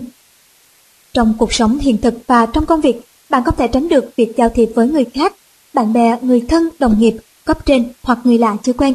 Cuộc đời con người là một bài văn lớn, có lúc mượn sự trợ giúp của quý nhân có thể viết nên những án văn hào hùng khí thế. Vì thế không chỉ người bận ma nghèo mà mỗi người chúng ta đều nên học cách mượn sự giúp đỡ của quý nhân để chiếu sáng hành trình tìm kiếm tiền bạc. Bận rộn không biết điểm dừng, Đời người ngắn chẳng tài gan, trong khi tiết tấu cuộc sống lại rất nhanh. Dường như không ai nhàn rỗi trong thế giới phức tạp hiện nay. Nếu công việc và cuộc sống bị những chuyện vùng vặt chi phối, chúng ta sẽ không còn sức lực để làm những việc thực sự quan trọng. Người bận mà nghèo, ngày nào cũng bận hoàn thành công việc, bận nuôi sống thành viên trong gia đình, bận này, bận nọ. Luôn có rất nhiều việc đang chờ họ hoàn thành, khiến họ bận rộn đến quay cuồng đầu óc, thậm chí câu cửa miệng của họ luôn là tôi không rảnh, tôi không có thời gian. Kết quả của việc bận rộn khác nhau một trời một vực. Có người bận rộn rồi trở thành triệu phú, người nhàn mà giàu. Có người vẫn giải dụ trong việc lo cơm ăn áo mặc, vẫn là người bận mà nghèo. Vì có rất nhiều người từ sáng đến tối luôn than bận tối mắt tối mũi, nhưng họ lại chưa từng bỏ qua các trận thi đấu thể thao trên truyền hình, phim truyện dài tập trên TV, những món ăn ưa thích không thể thiếu được mỗi ngày của họ. Bất kể có mỏi mắt đến đâu, ngay cả chương trình quảng cáo họ cũng không muốn bỏ lỡ. Cả ngày đều dán mắt vào màn hình TV mà mơ giữa ban ngày, ngày nào cũng như thế. Nếu đã thực sự xem hết tất cả các chương trình, họ sẽ ế oải lừa biến nằm ương ra giường, tiện tay cầm lên một tờ báo đọc từ đầu đến cuối, nghiên cứu những tin tức chẳng liên quan gì đến mình. Chỉ hai việc này thôi đã chiếm hết thời gian tỉnh táo mỗi ngày của họ. Đã vậy, họ lại còn có một thói quen, chỉ cần điện thoại kề miệng là bắt đầu buồn chuyện không ngớt. Cứ như thể mỗi lần gọi điện thì người ở đầu dây bên kia đều là bạn bè người thân lâu năm không gặp, không nói chuyện một hai tiếng đồng hồ thì không thôi. Cái sự bận rộn trong cuộc sống này khiến họ luôn phô ra bộ mặt trắng bệch, mệt mỏi. Thế là họ luôn nhăn mặt, trao mày than thở, bận quá, đến ăn cũng không tiêu. Bao năm nay, nhiều chuyên gia quản lý có hiệu quả không ngừng đề cao việc quản lý thời gian hiệu quả để dễ dàng giải quyết tất cả các vấn đề. Qua nghiên cứu tỉ mỉ, họ đã phát hiện ra những chuyện vốn không cần cố gắng thì người ta lại tiêu tốn rất nhiều thời gian vào đó. Khi con người mất thời gian, công sức xử lý những chuyện không quan trọng vô hình chung đã xem nhẹ những chuyện quan trọng khác. Đây cũng là một cảnh giới khác của người bận mà nghèo. Vương Lượng là một doanh nhân rất có dạ tâm. Về sau nhờ theo đuổi tiến bộ, sự nghiệp của ông bắt đầu trở nên sáng sủa. Phạm vi kinh doanh không ngừng mở rộng ở nhiều lĩnh vực, chế tạo, môi giới, quản lý, du lịch, xây dựng nhà chung cư. Ngành nghề nào ông cũng muốn phát triển, hơn nữa đều đặt ra mục tiêu phấn đấu cho mình.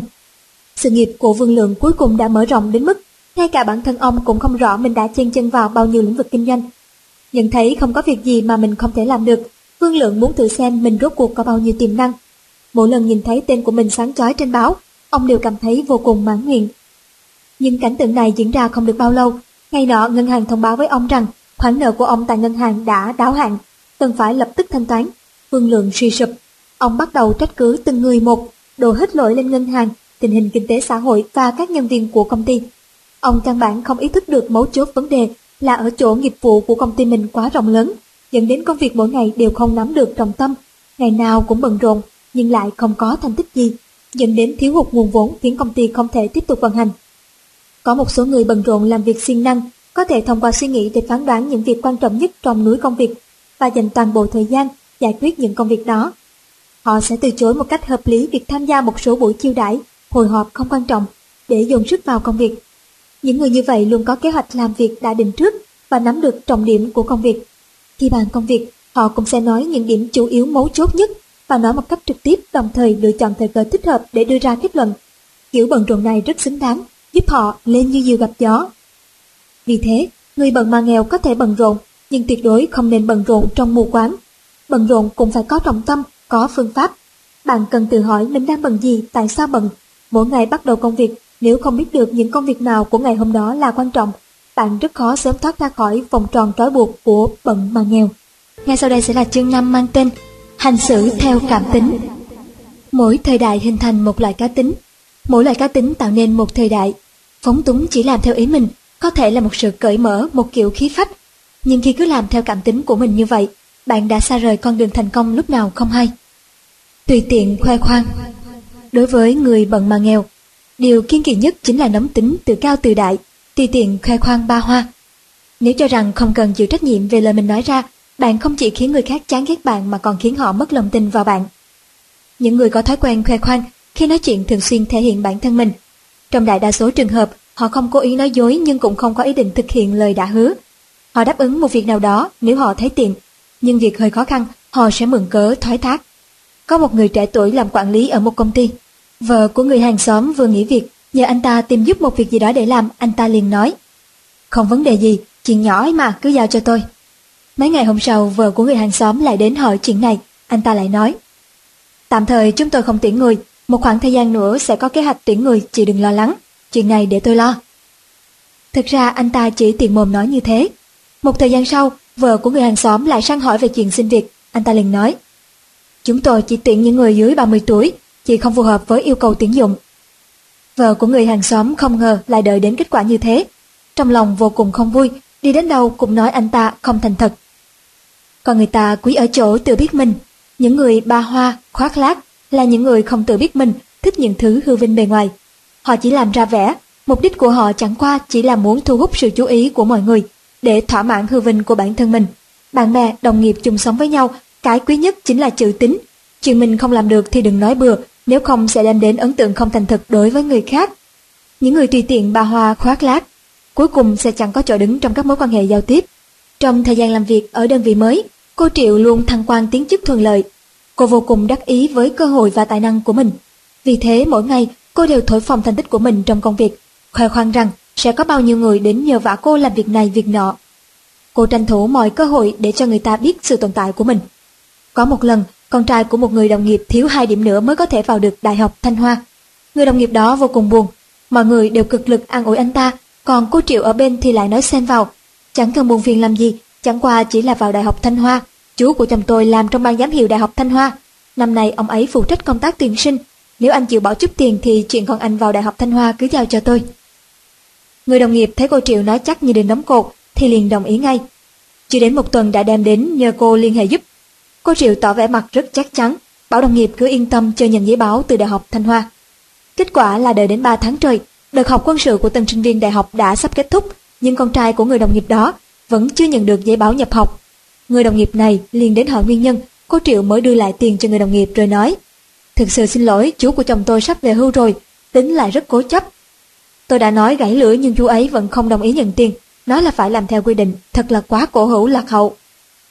Người đồng nghiệp ngây người ra nhìn cô Triệu, chẳng nói câu gì, quay người bước đi một mạch. Người chỉ thích thổi phồng bản thân, tùy tiện đồng ý với người khác, cho rằng việc gì bản thân cũng có thể làm được mà không suy xét đến năng lực bản thân, hầu hết trong các hoàn cảnh đều không được hoan nghênh. Bất luận người đó là ai thì cũng đều tạo ra một tâm lý hoàn toàn trái ngược, chỉ là người khác không trực tiếp nói ra.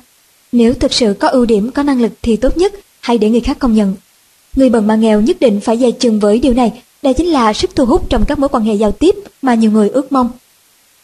Ở thành phố Vô Tích, tỉnh Giang Tô, Trung Quốc, có một công ty trách nhiệm hữu hạn cơ khí đóng gói in ấn thành lập vào cuối những năm 90 của thế kỷ 20 và từng nhiều lần được bình chọn là doanh nghiệp tư nhân xuất sắc của huyện Giang Âm. Tại sao công ty này lại nhận được sự đánh giá tốt như vậy? Hóa ra, từ lúc mới thành lập, vì tổng giám đốc Lưu Lập đã xác định rõ tôn chỉ của công ty, phải có thái độ thành tâm xây dựng công ty, không làm những thứ mà mình không có khả năng, không sản xuất những mặt hàng hư danh hào nhoáng mà không thực tế. Như lời của chính ông đã nói, tôi có thể làm được một mặt hàng nào thì tôi làm mặt hàng đó. Tạm thời tôi không thể làm được mặt hàng nào thì tôi không vội vàng làm. Đợi đến khi điều kiện chín mùi tôi sẽ làm. Tôi nhất định sẽ không tùy tiện, khoe khoang, thổi phồng rằng tôi có thể làm bất cứ mặt hàng nào, để rồi sau đó sản phẩm nào cũng không làm tốt. Thực hiện theo những nguyên tắc đó, sản phẩm của doanh nghiệp nhỏ không mấy tiếng tâm này mấy năm gần đây không chỉ bán chạy trên 20 tỉnh thành Trung Quốc, mà còn xuất khẩu sang các thị trường nước ngoài như Ấn Độ, Pakistan, Việt Nam, Thái Lan, Hồng Kông, Moscow, Đài Loan. Vì vậy, người bần mà nghèo dù có nghèo có bận hơn nữa, cũng không được tùy tiện khoe khoang. Do dự không tự quyết. Trong cuộc sống đứng trước những việc trước mắt, rất nhiều người không quyết đoán hay do dự nên mới phải đưa chân vào con đường bận mà nghèo. Gặp phải chuyện gì trước khi đưa ra quyết định, họ cũng luôn bàn bạc với người khác. Những người không có chủ kiến, không có ý chí, không kiên định này ngay đến bản thân cũng không tin tưởng, thì làm sao có thể khiến người khác tin tưởng được. Một số người do dự, thiếu quyết đoán đến mức không còn đường cứu chữa. Họ không dám quyết định bất cứ việc gì, không dám đảm đương những trách nhiệm cần gánh vác. Sở dĩ như vậy là vì họ không biết kết quả của sự việc sẽ như thế nào, rốt cuộc là tốt hay xấu, lành hay dữ. Họ luôn hoài nghi về phán đoán của bản thân, không dám tin tưởng mình có thể giải quyết được những vấn đề quan trọng. Đương nhiên, họ cũng bỏ lỡ rất nhiều cơ hội, đồng thời cũng khiến suy nghĩ tích cực của họ bị tiêu tan. Có một nhà triết học phương Tây, từ nhỏ đã hiếu học và có ý chí vươn lên. Khi trưởng thành, anh vùi đầu cả ngày vào nghiên cứu triết học và lọt vào mắt xanh của một cô gái xinh đẹp. Có một ngày cô gái nói với anh, em lấy anh nhé. Nhà triết học bình thường, bận đến nỗi chẳng quan tâm đến vấn đề hôn nhân. Anh cảm thấy cuộc sống một mình hiện tại thì rất là tốt, còn vấn đề hôn nhân thì nên suy nghĩ rồi hãy nói. Suy nghĩ do dự như thế 10 năm, cuối cùng thì anh cũng quyết định. Sau đó anh đến thưa cha của cô gái rằng hãy gả con gái của ông cho anh. Cha của cô bèn nói, thưa ngài, ngài đến quá muộn rồi, con gái tôi bây giờ đã là mẹ của ba đứa trẻ. Nhà triết học trở về nhà, hối hận khôn nguôi, kết quả là buồn đau mà chết. Trước khi chết, anh đã đốt hết sách vở, chỉ để lại một câu, nửa đầu đời không ngừng do dự, nửa cuối đời không ngừng hối hận. Do dự, thiếu quyết đoán, dường như là kẻ thù chung mà mỗi người bần mà nghèo phải khắc phục. Một nhà nghiên cứu đã tiến hành phân tích trên 2.500 người, cả nam lẫn nữ từng gặp thất bại. Kết quả cho thấy là do dự xếp đầu bảng trong 31 nhân tố quan trọng dẫn đến thất bại. Cuộc sống cũng có những ví dụ chân thực như vậy. Sự trải nghiệm của Thomas là một ví dụ điển hình. Anh không hài lòng với thực tại nhưng lại cứ do dự, suy trước nghĩ sau mãi, không bắt tay vào làm, kết quả là Chiến tranh thế giới thứ hai kết thúc không lâu, Thomas vào làm việc cho cục bưu chính. Ban đầu anh rất thích công việc của mình, nhưng mấy năm sau anh càng ngày càng bất mãn với những hạn chế trong công việc. Thời gian đi làm và tan ca cố định, lương ít ỏi cùng với chế độ nhân sự cứng nhắc, dựa vào số năm làm việc để thăng chức. Điều này khiến cho cơ hội thăng chức của anh rất nhỏ. Là người rất nhạy bén, anh nhanh chóng học được rất nhiều tri thức chuyên ngành mà một nhà kinh doanh cần có. Đây là kết quả quá trình làm việc ở cục bưu chính. Anh tự nhủ, tại sao mình lại không sớm nảy ra ý định làm kinh doanh đồ chơi quà tặng chứ? Anh quen rất nhiều nhà doanh nhân, hiểu biết của họ về ngành này chưa chắc đã bằng anh. Thế nhưng từ lúc anh dự định lập nghiệp lại đã hơn 10 năm và anh vẫn cứ làm việc ở cục bưu chính. Tại sao lại như vậy? Bởi vì mỗi lần anh chuẩn bị thực hiện thì lại có một số chuyện bất ngờ khiến anh phải dừng lại.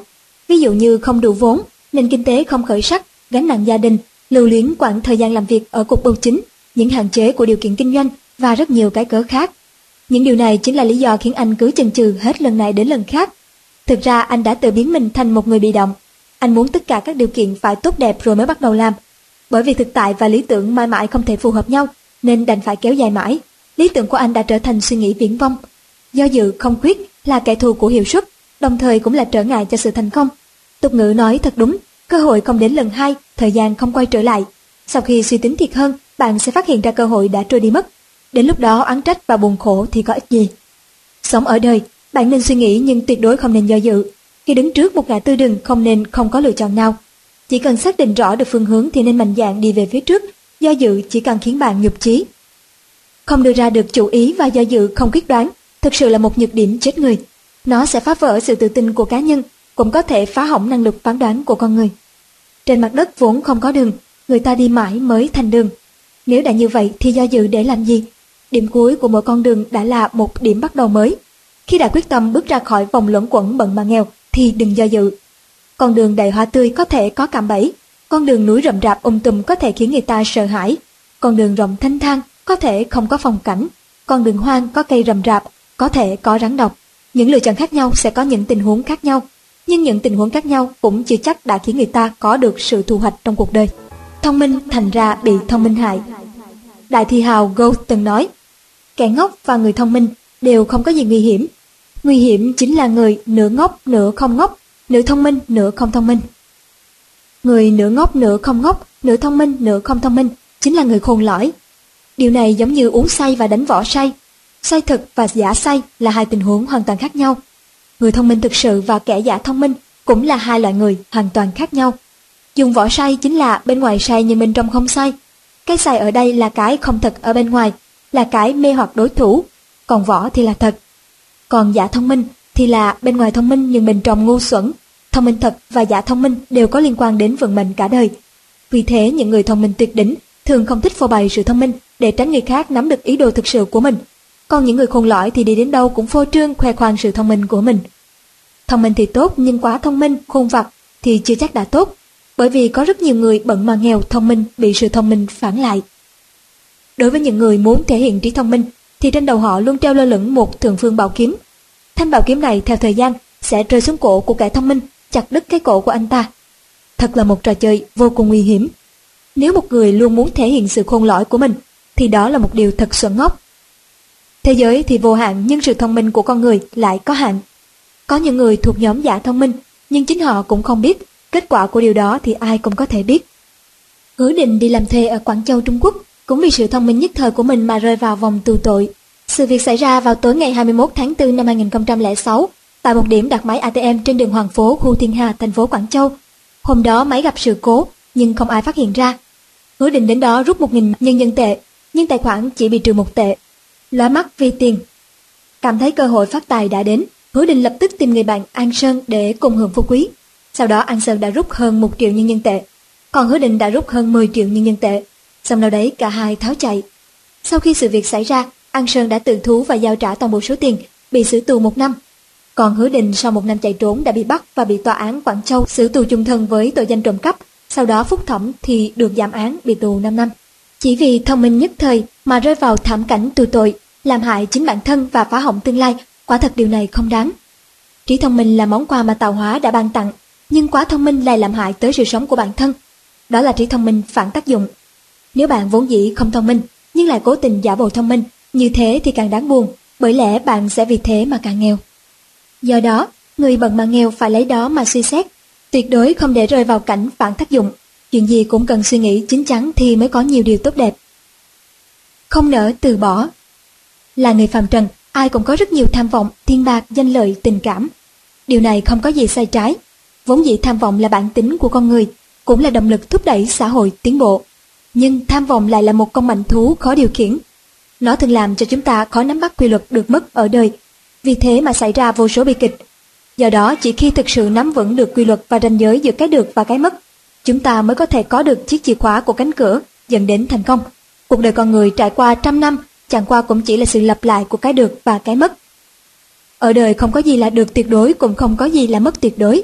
Có thể bạn có được một quả táo nhưng lại mất đi một quả lê. Có thể bạn mất đi một tình yêu khắc cốt ghi tâm nhưng lại có được một gia đình đầm ấm. Chúng ta thường hay nói phải biết nhận và cho, nhưng khi thực hiện thì nhận là dễ còn cho thì lại khó. Nhẹ nhàng cho đi là nói đến trạng thái tâm lý, tức là khi gặp phải những cám dỗ thì ta có thể kiềm lòng mà bỏ qua nó. Không nỡ từ bỏ là một trong những nguyên nhân dẫn đến sự bận rộn và nghèo túng của người bận mà nghèo. Giữ được mất, trái tim con người dao động giống như quả lắc đồng hồ. Tuy nhiên bạn cần biết rằng từ bỏ cũng là một biểu hiện của sự thông minh.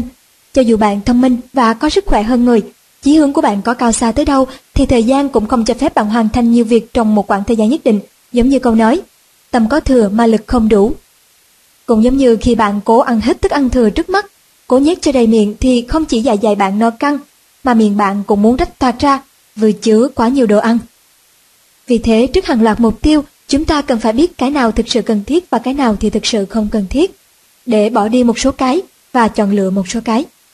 Nam ca sĩ giọng trầm, nổi tiếng người Nga, Fedor Ivanovich Chalepin khi còn là một cậu bé 13 tuổi đã tự mình đi đến phòng giám đốc của kịch viện thành phố Kazan để xin tham gia đội hợp xướng. Nhưng vì đang ở giai đoạn vỡ giọng nên ông không được lựa chọn. 7 năm sau ông trở thành một ca sĩ nổi tiếng. Sau này khi con biết Gorky, ông kể cho Gorky nghe về thời niên thiếu của mình. Gorky nghe xong chỉ mỉm cười. Hóa ra khi đó Gorky cũng muốn trở thành thành viên của đội hợp xướng của đoàn kịch này và ông đã trúng tuyển nhưng rất nhanh sau đó ông nhận ra rằng bản thân mình vốn không có tới chức ca hát, thế nên ông rút khỏi đội hợp xướng. Triết gia và cũng là nhà tư tưởng người Pháp, Montaigne đã nói, từ bỏ hôm nay chính là để có được ngày mai. Thành công của nhà khoa học người Mỹ gốc Trung Quốc đạt giải Nobel vật lý năm 1957, Jennings Franklin Yang, chính là kết quả của việc ông đã dám từ bỏ. Jennings Franklin Yang chịu ảnh hưởng sâu sắc của quan niệm bản chất của vật lý học là một môn khoa học thực nghiệm, không có thực nghiệm khoa học thì không có lý luận khoa học.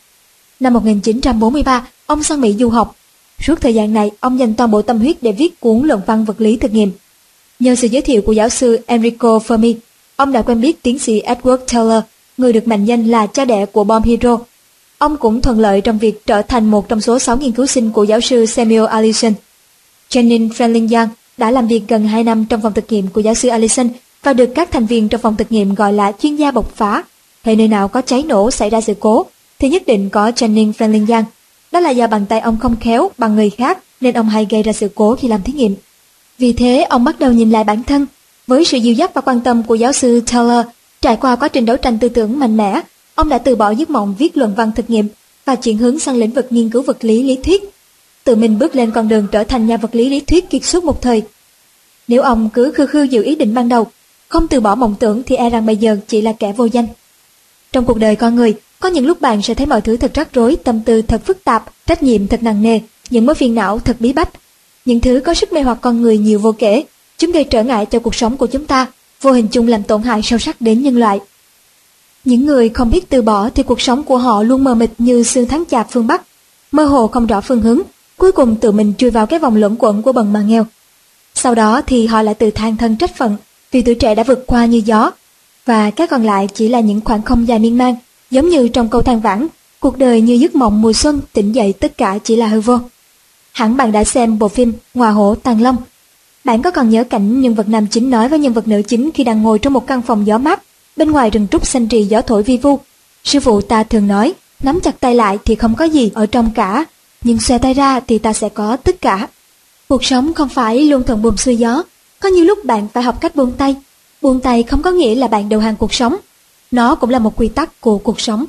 Học cách từ bỏ còn khó hơn nhiều so với việc học cách nắm chặt, vì nó đòi hỏi nhiều dụng khí hơn. Nếu cả đời không biết lựa chọn cũng không biết từ bỏ, thì mãi mãi không có được niềm vui. Trên đường đời chỉ có chịu từ bỏ mới có thể thoát khỏi vòng luẩn quẩn bận mà nghèo để tiến về phía trước và không ngừng thu hoạch những điều mới mẻ. Nếu ai đó luôn ôm hết mọi việc vào người thì tất cả sẽ đè lên anh ta. Anh ta cuối cùng cũng sẽ bị làm cho gục ngã vào những thời khắc quan trọng của cuộc đời. Biết từ bỏ chỉ là cách tuyệt vời để thoát khỏi cảnh bận mà nghèo. Đương nhiên, đem lại lợi ích của mình ra đánh cược, dù lợi ích ấy rất nhỏ cũng không phải ai cũng can tâm tình nguyện làm. Điều đó đòi hỏi chúng ta phải có tầm nhìn xa trong rộng và dũng cảm đánh cược. Quá hiếu thắng. Cạnh tranh không phải là kèn cựa. Có rất nhiều người bận mà nghèo ngồi nhận rằng cạnh tranh chính là kèn cựa. Họ ôm tư tưởng kèn cựa là niềm vui, thậm chí hiếu thắng tới mức trở thành thói quen xấu. Kết quả là họ càng ngày càng trở nên bận rộn mà vẫn nghèo. Khổng tử cho rằng quân tử có ba điều phải chú ý. Một trong số đó là cập kỳ tráng giả, huyết khí phương cương, giới chi tài đấu. Câu này ngụ ý, khi con người ta ở tuổi khỏe mạnh là lúc khí huyết sung mãn, nếu không chịu nổi sự căm giận của cuộc đời, thích đấu tranh với người khác, thì sớm muộn gì cũng trở nên ngang tàn, vì thế cần từ bỏ tính hiếu thắng quá mức. Ý nghĩa tích cực của việc từ bỏ này chính là đem thể lực và tinh lực dồi dào dùng vào những việc chính đáng. Từ xưa đến nay, con người luôn tin rằng hòa khí sinh tài, gia hòa vạn sự hưng, gia đình hòa thuận thì việc gì cũng thành. Trong cuộc sống thường ngày, chúng ta cũng thấy tính hiếu thắng đối với cả hai bên đều không có lợi. Trước tiên là phá vỡ mối quan hệ. Dù cho bạn có thắng thì bạn cũng phải trả một cái giá khá đắt, kẻ thua thì lại càng không cần nói đến. Kết quả của việc kèn cựa sẽ dẫn tới những cuộc kèn cựa gai gắt hơn. Vì thế tránh hiếu thắng sẽ tốt cho tất cả và sẽ không có bên nào thua. Kỳ thực hiếu thắng cũng có mặt tích cực, nó tiếp thêm động lực cho con người tiến về phía trước. Nhưng xuất phát điểm của hiếu thắng là thiện, là học tập lẫn nhau, cùng nhau tiến bộ, có chừng mực và có giới hạn. Thạch Huy tốt nghiệp ở một trường danh tiếng, lại có tài năng nên rất nhanh chóng xin được việc. Vì luôn muốn thể hiện năng lực bản thân, nên anh không chỉ nâng cao yêu cầu công việc của mình, mà còn ra oai hiếu thắng ở khắp nơi. Thời gian đầu các đồng nghiệp rất quý mến anh nhưng sau đó họ dần dần lánh xa, ngay đến quản lý bộ phận cũng thường hay cố ý làm khó làm dễ anh. Về sau trong một lần ngẫu nhiên thì Thạch Huy nghe thấy người đồng nghiệp Tiểu Trần đang nói chuyện với người khác về anh. Thạch Huy tuy không có ý hại ai, nhưng anh ta quá hiếu thắng, dường như đã trở thành thói quen. Anh ta luôn coi người khác là đối thủ cạnh tranh, luôn muốn tìm cơ hội kèn cựa với người khác, nghĩ hết cách này đến cách khác để chèn ép người khác. Đặc biệt là khi có sếp ở đó thì anh ta lại càng làm như vậy. Thời gian trước đây anh ta đòi sức với Tiểu Châu, chỗ nào cũng muốn so tài cao thấp với Tiểu Châu.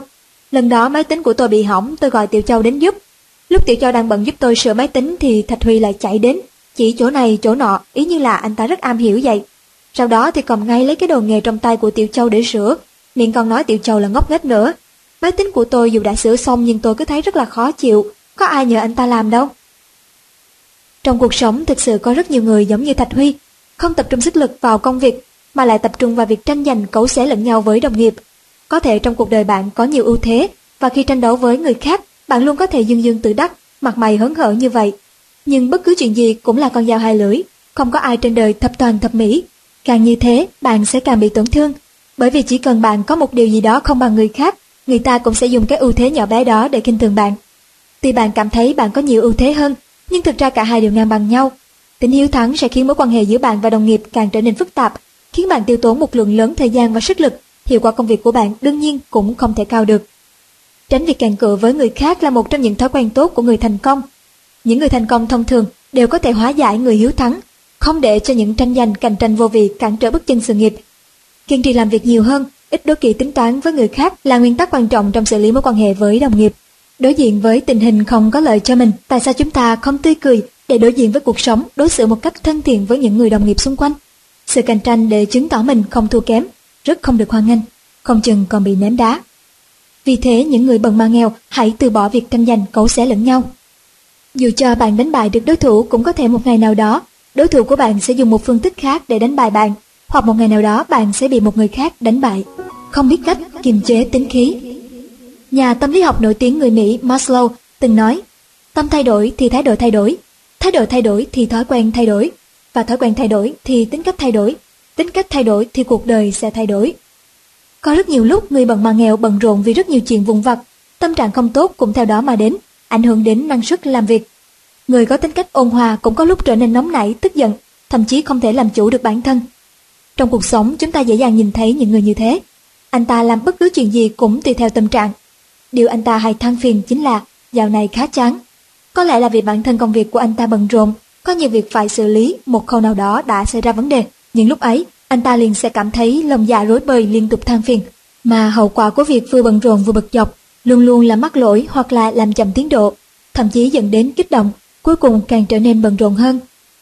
Hoàng đế Pháp Napoleon đã từng thống lĩnh đội quân lớn lên đến hàng triệu người, đánh đầu thắng đó, nhưng ông lại nói, tôi không thể chiến thắng tính khí của mình. Đúng vậy, con người ta không bao giờ có thể chiến thắng tính khí của mình. Luôn luôn có một số nguyên nhân làm quấy nhiễu tâm trạng của ta, khiến ta không thể bình tĩnh xử lý sự việc, thậm chí khiến ta phát hỏa, từ đó dùng thái độ tiêu cực để xử lý.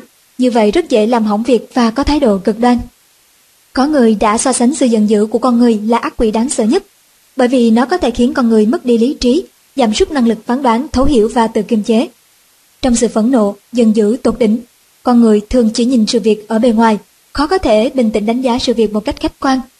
Sự kích động do giận dữ gây nên khiến ta sẽ có một số hành động quá khích. Ví dụ, một thiếu niên 16 tuổi thất học ở một vùng nọ cùng với bạn bè, tạo thành bè cánh bang phái. Vì một chuyện giành địa bàn mà trong lúc kích động đã chém chết một người bạn. Một người cha trong lúc tức giận vô cùng nhất thời mất kiểm soát tát đứa con gái của mình đến rách cả bàn tay, khiến cô bé bị điếc. Nếu tính khí không tốt, bạn có thể mất đi sự nhiệt tình với công việc mà bạn yêu thích, thậm chí có thể coi người bạn tốt nhất là kẻ thù. Những thứ tốt đẹp nhất trong tích tắc sẽ bị bạn hủy hoại. Nhiều khi, sự tác oai, tác quái của tâm trạng khiến rất nhiều chuyện xung quanh chúng ta trở nên rối ren. Con người hết lần này đến lần khác bỏ lỡ cơ hội giải quyết vấn đề và hóa giải xung đột, phóng túng tính khí của mình. Bởi vì sự tức giận kích động nhất thời luôn luôn dẫn đến hậu quả vô cùng nghiêm trọng, phải trả cái giá rất lớn. Có lúc sự tổn thất này không bao giờ bù đắp lại được. Thực ra rất nhiều người đều hy vọng mỗi ngày làm việc có thể luôn có tâm trạng tốt để xử lý mọi việc. Vì thế khi gặp chuyện xung đột, tức giận, bạn hãy bình tĩnh xử lý sự việc. Chuyện gì cũng cân nhắc, đừng dễ dàng nổi giận, hơn nữa đừng rối ren, hãy suy nghĩ kỹ rồi hành động. Bình thường mức độ thành thục trong các việc xử lý sự việc có mối quan hệ tỷ lệ thuận với mức độ bị tâm trạng hóa. Vậy thì làm thế nào mới có thể kiềm chế được tính khí của mình để ngày nào cũng có tâm trạng tốt? Có rất nhiều người, ngày nào cũng bận rộn sắp xếp chuyện này, chuyện kia, nhưng lại có rất ít người nghĩ đến việc sắp xếp chính tâm trạng của mình. Khi sắp xếp tâm trạng, chúng ta có thể vứt bỏ rất nhiều thứ không cần thiết, cũng như những tâm trạng tiêu cực gây bất lợi cho việc chúng ta xử lý sự việc. Sống giữa xã hội phức tạp bon chen này luôn khiến con người ta mệt mỏi và buồn chán, bất an, ức chế. Vậy nên lúc thích hợp, hãy dành chút thời gian tìm một nơi yên tĩnh để nghỉ ngơi, sắp xếp lại những tâm trạng lộn xộn, vứt bỏ những cái không cần thiết. Bạn sẽ phát hiện ra khi bạn đã xử lý tốt tâm trạng của mình, công việc sẽ luôn có hiệu quả gấp bội. Cuộc đời con người ngắn ngủi, trong lúc không chú ý thì thời gian đã đi qua. Những việc của người bận mà nghèo dường như không bao giờ dứt. Hãy tạm thời dừng bước chân bận rộn, điều chỉnh lại tâm trạng, sau đó hãy tiếp tục cuộc hành trình. Như thế bạn có thể bước nhanh hơn. Hay thay đổi lập trường Có một câu chuyện cười như thế này. Mấy nước lớn đang tổ chức một cuộc đàm thoại về thương mại đa quốc gia trên một chiếc du thuyền, thì đột nhiên xảy ra sự cố. Chiếc du thuyền va phải đá ngầm và bắt đầu chìm xuống. Thuyền trưởng liền hạ lệnh cho thuyền phó nhanh chóng thông báo đại biểu đàm phán các nước, mặc áo phao cứu sinh và nhảy xuống biển. Thuyền phó khuyên mãi nhưng không ai nghe theo. Thuyền trưởng đành phải đích thân đi. Một lát sau, đại biểu các nước đều đã rời thuyền. Thuyền phó vô cùng kinh ngạc. Thuyền trưởng liền giải thích. Thực ra rất đơn giản tôi nói với người Anh rằng nhảy cầu là môn vận động có ích cho cơ thể. Nói với người Ý rằng không làm như thế là một điều cấm kỵ. Nói với người Đức rằng đây là mệnh lệnh của cấp trên. Nói với người Pháp rằng đây là một việc rất thời thượng. Nói với người Nga rằng đây là một cuộc cách mạng. Nói với người Mỹ rằng chúng ta mua bảo hiểm cho họ. Và nói với người Trung Quốc rằng mọi người đều đã nhảy hết. Câu chuyện trên tuy có đôi chút phóng đại khiến chúng ta buồn cười, nhưng giúp chúng ta nhìn ra một vấn đề trong số đó. Trước hết khơi gợi tư duy nhận thức của chúng ta về những khác biệt văn hóa của các nước. Ngoài ra còn giúp chúng ta nhận ra rằng tính cách của người Trung Quốc hầu như không có chủ kiến. Họ có tâm lý theo số đông rất nhiều người bận mà nghèo chính vì không giữ vững lập trường quan điểm, nên lúc nào cũng tất bật vì công việc, nhưng không thể thoát khỏi cảnh nghèo túng. Trong các mối quan hệ xã hội, vì muốn làm vui lòng người khác mà họ đã tự biến mình thành tắc kè hoa. Họ còn sẵn sàng thay đổi lập trường và quan điểm của mình, hy sinh nhân cách bản thân. Thật sự đây là một thái độ đối nhân xử thế không thể chấp nhận được. Trong truyện ngụ ngôn có một mẫu chuyện nói rõ hơn về đạo lý này. Ngày trước, giữa loài chim và loài thú diễn ra một trận chiến. Lúc bắt đầu thì loài chim chiếm ưu thế, loài dơi liền tự gọi mình là loài chim, và gia nhập doanh trại của loài chim. Không lâu sau, loài thú lại chiếm ưu thế, loài dơi lại tự gọi mình là loài thú và gia nhập loài thú. Trận chiến cuối cùng hòa, hai bên giao chiến đều biết được hành vi bắt cá hai tay của dơi, nên bên nào cũng muốn tống khứ và đuổi dơi khỏi ánh sáng. Từ đó là dơi luôn nằm ở nơi tối tăm, chỉ buổi tối mới bay ra ngoài kiếm ăn. Con người cũng vậy, nếu không có lập trường hoặc lập trường không xác định, dễ bị lung lay, thì ta sẽ bị người khác lợi dụng mà có khi cũng chẳng biết. Rất nhiều người bận mà nghèo khi gặp phải vấn đề khó thì luôn muốn tìm vài người bạn để bàn bạc. Đây là việc bình thường. Đương nhiên, khiêm tốn lắng nghe ý kiến của người khác là việc rất tốt. Nhưng luôn dựa dẫm người khác, hoàn toàn không có lập trường của riêng mình, thì nhiều người, nhiều ý kiến phức tạp, trí tuệ của đám đông cuối cùng còn lại không phải là đáp án tốt nhất, thậm chí còn có hại. Quan niệm cùng bàn bạc với mọi người để gỡ rắc rối, xét về bản chất thì chính là sự hoài nghi đối với bản thân. Người nhàn mà giàu nói, người làm nên đại sự không trao đổi với người khác. Ý của câu nói này là, muốn làm việc to lớn thì phải biết giữ vững lập trường. Đối mặt với vấn đề càng lớn, bạn phải có tầm nhìn xa trong rộng. Bản thân thấy đúng đắn thì hãy bắt tay làm. Nếu nghe ý kiến của người khác, đặc biệt là các ý kiến khác nhau của nhiều người, thì ngược lại sẽ rất lấy phiền phức. Vì thế, con người nên có tiêu chuẩn thẩm mỹ và đạo đức của riêng mình, đồng thời kiên trì tuân theo các tiêu chuẩn đó. Chỉ cần nhận thức được rằng mỗi một tình cảm, quan điểm, câu nói hoặc sự việc đều sẽ gặp ý kiến phản đối. Bạn sẽ không dễ dàng thay đổi lập trường của chính mình. Trước khi làm việc gì, nếu chúng ta dự liệu một hậu quả nào đó, thì một khi hậu quả này xuất hiện, chúng ta sẽ không chịu sự dao động tâm trạng quá lớn hay trở tay không kịp. Nếu chúng ta cứ luôn bận rộn quan tâm đến lập trường người khác, những người có kiến thức hạn hẹp, lòng dạ hẹp hòi, chắc chắn không hiểu được suy nghĩ của bạn. Hơn nữa, người nhiều miệng lưỡi phức tạp, không những chỉ ảnh hưởng đến ý chí của bạn mà còn khiến bạn mất tự tin. Do đó nếu có thời gian, bạn nên đọc sách tham gia các hoạt động có lợi cho sức khỏe và tâm lý, mở rộng kinh nghiệm và nâng cao năng lực, nhất là học cách kiên trì giữ vững lập trường của bản thân mình. Trên đời, việc ta thấy đơn giản nhất nhưng làm khó nhất chính là hiểu mình. Cũng không có ai không biết mình hơn chính mình. Còn người làm chủ vận mệnh của chính mình, bạn có thể biến mình trở thành người thành công, nhưng cũng có thể hủy hoại chính bản thân mình. Và bây giờ sẽ là chương 6, chương cuối cùng. Đánh giá bản thân quá cao. Thể hiện cái tôi quá đáng. Như đã từng đề cập, những người bận mà nghèo chủ yếu là thế hệ trẻ. Giới trẻ hiện nay thích đánh bóng bản thân, đề cao cái tôi. Họ dường như bị mắc phải căn bệnh, chủ nghĩa cá nhân. Thể hiện cái tôi có cái lợi, nhưng cũng có cái hại. Đối với những công việc có tính sáng tạo hoặc nghệ thuật, thì tính cách này khá phù hợp. Nhưng đối với công việc cần sự hợp tác và tinh thần tập thể, thì tính cách này luôn luôn không phù hợp. Đó cũng là lý do vì sao, sau khi bước chân vào môi trường làm việc, rất nhiều người theo chủ nghĩa cá nhân đều trở thành người bận mà nghèo.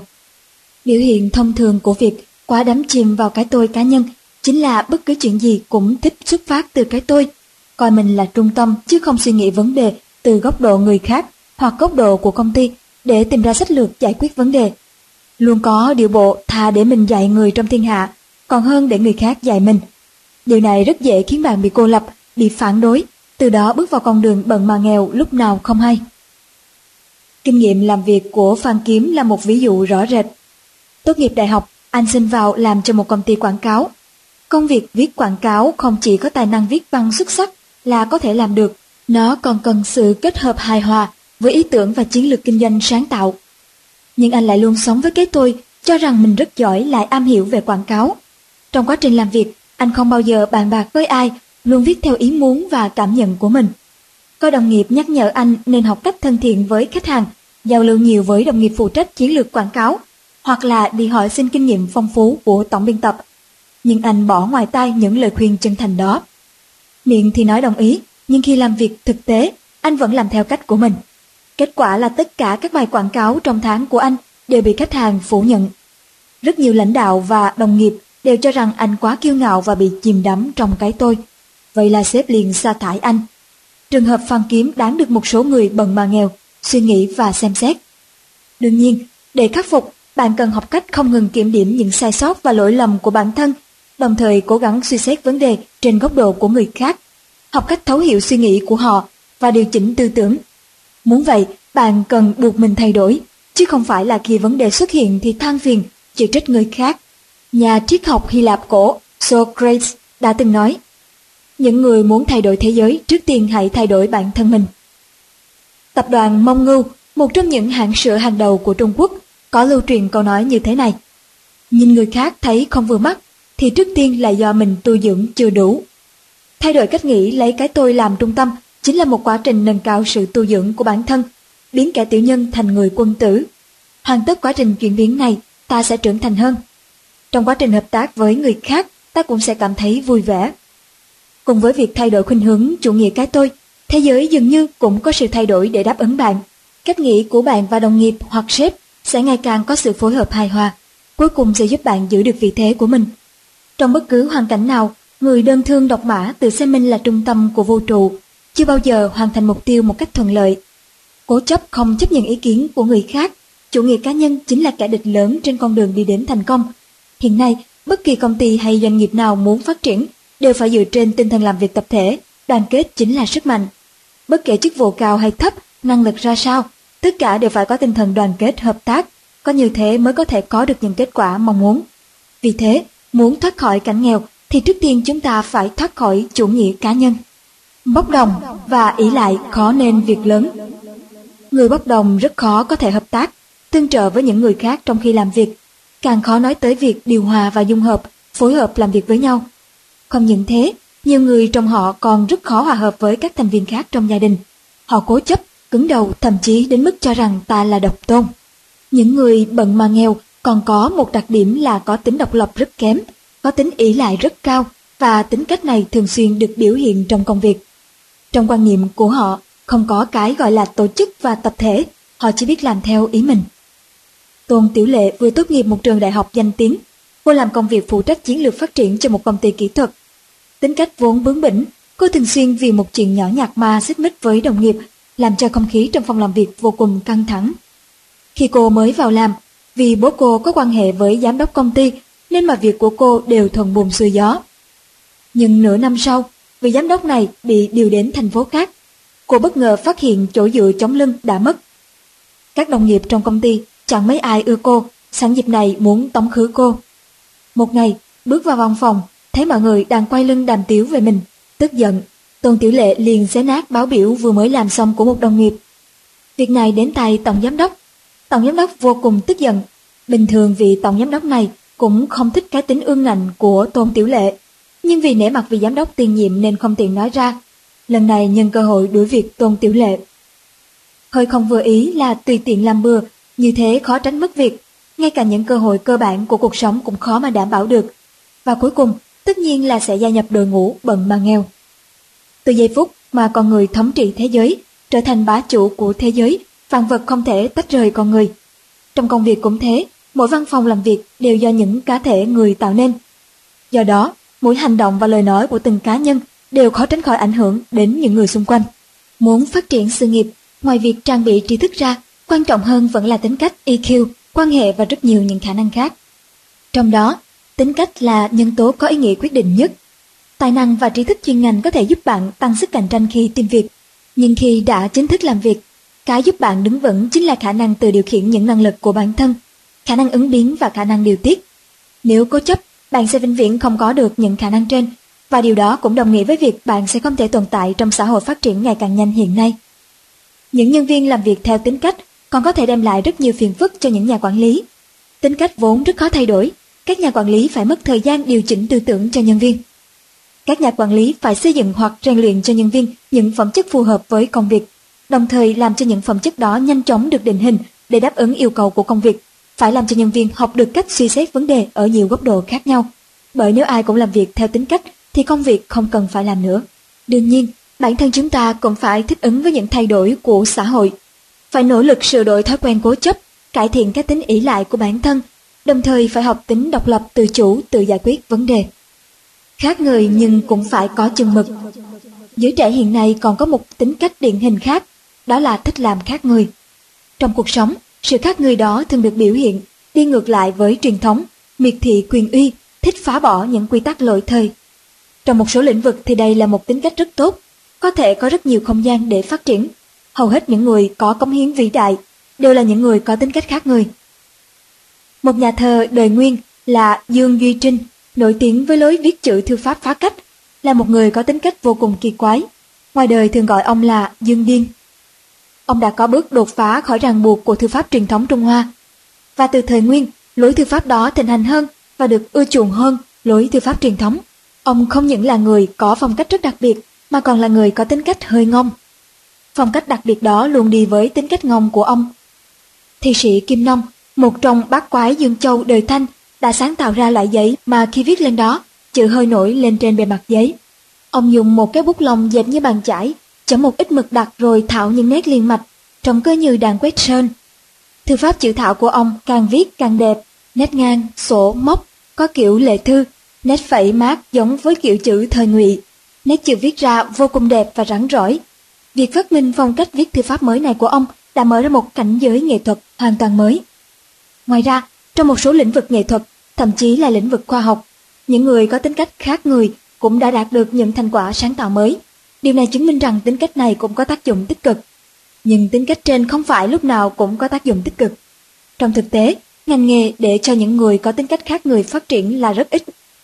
Trong đa số các trường hợp, tính cách trên lại phản tác dụng và trở thành hòn đá ngán đường trên con đường đi tới thành công, khiến chúng ta rơi vào hoàn cảnh bận mà nghèo. Trong hầu hết nhà máy và công ty, quyền lực và thứ bực rất được coi trọng. Giả sử một người mới tốt nghiệp đi làm, ngay cả nghiệp vụ của công ty còn chưa hiểu biết mà đã muốn làm đảo lộn quyền uy và phá vỡ trật tự vốn có. Như thế chẳng khác nào lấy trứng chọi đá, chầu chấu đá voi. Đây đều là những việc không thể thực hiện. Nếu cứ tiếp tục thì sẽ bị mọi người ghét bỏ và dẫn đến sự phẫn nộ của đồng nghiệp, và cuối cùng là bước vào con đường bận mà nghèo. Thế hệ 8X hẳn không là gì với hàng hàng, cây bút trẻ trở thành hiện tượng của Trung Quốc. Có thể nói anh là đại biểu tiêu biểu của tính cách khác người. Khi còn học trung học, anh đã giành được giải thưởng lớn ở cuộc thi viết về những khái niệm mới. 18 tuổi, anh cho xuất bản cuốn tiểu thuyết Tam Trọng Môn và trở thành cuốn sách được bán chạy nhất trong năm đó, liên tục xuất hiện trong danh sách những cuốn sách bán chạy nhất ở Trung Quốc trong vòng 38 tháng liền và được phát hành ở các nước như Nhật Bản, Pháp, Việt Nam và Đài Loan, với tổng số bản phát hành lên tới 1,3 triệu bản. Cuốn sách cũng trở thành tác phẩm văn học bán chạy nhất 20 năm qua. Anh đã được tán tụng là nhân cách của một thế hệ và trở thành tấm gương noi theo của rất nhiều bạn trẻ thuộc thế hệ 8X một thời. Nhưng tính cách khác người của anh đôi khi cũng không có được những đánh giá tốt. Sau trận động đất ở Tứ Xuyên xảy ra vào tháng 5 năm 2008, một diễn viên Mỹ tên là Sharon Stone khi trả lời phỏng vấn trên truyền hình Cannes đã nói Trận động đất ở Tứ Xuyên là một việc thú vị, Trung Quốc đã bị báo ứng. Dư luận Trung Quốc rất phẫn nộ, đúng lúc này tính cách khác người của hàng hàng lại trỗi dậy.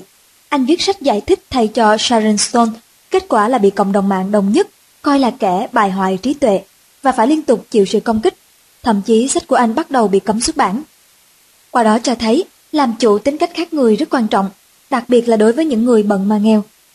Hiện thực cuộc sống cho thấy rất nhiều người vì có tính cách này mà bị xã hội đào thải, trở thành nhân vật của những bi kịch. Dù sao thì sức mạnh của những giá trị truyền thống là rất lớn. Một cá nhân khó có thể vượt qua được sóng lớn, thậm chí còn bị sóng lớn cuốn đi theo dòng xoáy của cuộc đời. Hơn nữa, khác người thì cũng phải tùy hoàn cảnh cụ thể. Ưu thế chính là thế yếu. Nhiều người bận mà nghèo thường cho rằng lợi thế chính là lợi thế, bất lợi chính là bất lợi. Hai thứ đó phân biệt rõ ràng không lẫn lộn với nhau. Cách lập luận như trên không chính xác tuyệt đối. Thế sự biến đổi vô cùng, cùng với thời gian, những lợi thế có thể biến thành những bất lợi, việc xấu có thể biến thành việc tốt, vì thế đôi khi lợi thế cũng có thể là điểm yếu. Hầu như ai trong chúng ta cũng đã từng đọc qua câu chuyện ngụ ngôn, rùa và thỏ. Trước cuộc thi, ai cũng nghĩ thực lực giữa rùa và thỏ khác biệt quá lớn. Ưu thế rõ ràng, kết quả dường như đã được định sẵn không cần thi thố nữa. Và kết quả cuối cùng hoàn toàn ngược lại, không phù hợp với tư duy logic của con người. Phân tích nguyên nhân, chúng ta sẽ thấy lợi thế của thỏ chính là điểm yếu của thỏ. Điểm yếu của rùa lại là lợi thế của rùa. Vậy nên rùa đã thắng. Vốn dĩ thỏ đã nắm chắc phần thắng, nhưng vì biết lợi thế của mình nên thỏ lơ là sơ suất, dẫn đến việc bị thua trong cuộc thi chạy với rùa. Tục ngữ có câu, con người quý nhất ở chỗ là hiểu rõ chính mình. Kẻ thù lớn nhất của chúng ta chính là chúng ta. Nếu có thể thắng được chính mình, khống chế được chính mình, thì điểm yếu của chúng ta sẽ trở thành lợi thế của chính chúng ta. Nhưng nếu chúng ta cứ ý vào những điểm mạnh của mình mà không chịu tìm tòi để tiến bộ, thì những lợi thế sẽ biến thành những điểm bất lợi của chúng ta. Có ba anh em chia nhau ra ngoài du ngoạn. Anh cả cầm theo cái ba ton, anh hai cầm theo cái ô và người em út không mang theo bất cứ thứ gì. Ngày hôm đó trời mưa to, tối họ về nhà, người anh cả toàn thân đều ướt đẫm, người anh hai thì toàn thân đầy thương tích, quần áo bê bết bùn đất, người em út thì không hề hấn gì. Cảm thấy kỳ lạ, Người anh cả và người anh hai liền hỏi chú Út chuyện gì xảy ra. Người em Út trả lời, khi mưa to em tìm chỗ trú mưa, khi tạnh em lại đi tiếp, khi gặp đoạn đường khó đi, em đi một cách cẩn thận, cho nên em không bị ướt và cũng không bị thương. Sai lầm của các anh ở chỗ là các anh dựa vào những thứ mình có trong tay, rồi cho rằng có những thứ đó thì sẽ không gặp điều gì bất trắc. Nhưng ngược lại, nó đã đem lại cho các anh những bất trắc. Câu chuyện tuy nhỏ nhưng cho chúng ta chân lý. Con người không bao giờ gục ngã trước những khuyết điểm, mà gục ngã trước những điểm mạnh của mình. Bởi vì con người có ý thức, tư duy của con người là một hệ thống những hoạt động có tính chủ quan, có thể thúc đẩy và bổ sung lẫn nhau. Khi chúng ta biết rõ những khuyết điểm của mình, tiềm thức sẽ luôn nhắc nhở chúng ta và chúng ta cẩn thận hơn. Do đó, tiềm thức cũng ảnh hưởng đến sự phát huy năng lực của con người. Khi tiềm thức của chúng ta chú ý đến một điều gì đó, thì khả năng giải quyết vấn đề của chúng ta vô cùng mạnh. Khi tiềm thức của chúng ta xem nhẹ việc đó, thì khả năng giải quyết vấn đề của chúng ta không thể phát huy được. Không còn nghi ngờ gì nữa, bất luận chúng ta có phải là người bận mà nghèo hay không, chúng ta đều muốn những lợi thế. Những lợi thế đó sẽ giúp chúng ta dễ dàng thành công hơn, nhưng trên con đường thành công không phải chỉ có phong cảnh đẹp. Khi bạn chắc chắn có một lợi thế nào đó, lợi thế đó đồng thời có thể làm lu mờ đôi mắt bạn, làm giảm đi sự sáng suốt của bạn. Khi đó những ưu thế sẽ là trở ngại lớn nhất để bạn giành được thành công, thậm chí có thể là nguyên nhân trực tiếp làm bạn thất bại. Khi đó, những ưu thế chính là những điều bất lợi. Hơn nữa, chúng ta không phải lúc nào cũng gặp thuận lợi. Mọi việc đều có những lợi thế, nên dù có những lợi thế hay phải đối diện với những khó khăn, thì trong thâm tâm bạn phải luôn mong muốn giành được thành công. Thực ra trong cuộc sống không có gì vĩnh viễn là lợi thế, và cũng không có gì mãi mãi là bất lợi. Chỉ cần chúng ta nắm vững những điều kiện và cơ hội, thì những bất lợi sẽ trở thành những lợi thế. Nếu luôn bỏ qua những cơ hội tốt, thì những lợi thế cũng sẽ trở thành những bất lợi. Những người bận mà nghèo là những người luôn bỏ lỡ cơ hội đến với họ, và cuối cùng chỉ có một điều đó là thất bại rồi lại thất bại. Vì lẽ đó, trong cuộc sống và trong công việc, chúng ta phải nghiêm túc trong mọi việc, coi trọng từng chi tiết nhỏ. Nếu là việc không thể làm được, chúng ta phải tin rằng mình có thể. Có như thế thì trong những thời khắc quan trọng chúng ta mới có thể chiếm hữu được nhiều lợi thế hơn khi cơ hội đến với mình. Luôn ảo tưởng thế giới nằm trong tay mình. Trong cuộc sống quan trọng nhất là chúng ta làm cách nào để biết rõ mình là ai. Chỉ khi biết rõ mình là ai, chúng ta mới có thể biết được vị trí của mình ở đâu, năng lực của mình như thế nào để chọn cho mình một con đường đúng đắn đi đến thành công. Trên thực tế, những đánh giá của chúng ta về bản thân không giống với những đánh giá của người khác về chúng ta.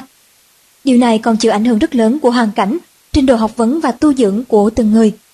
Những người đánh giá không đúng về bản thân, đại thể có thể chia làm hai loại. Một là từ đánh giá mình quá thấp nên luôn tự ti hoặc làm người khác khó hiểu.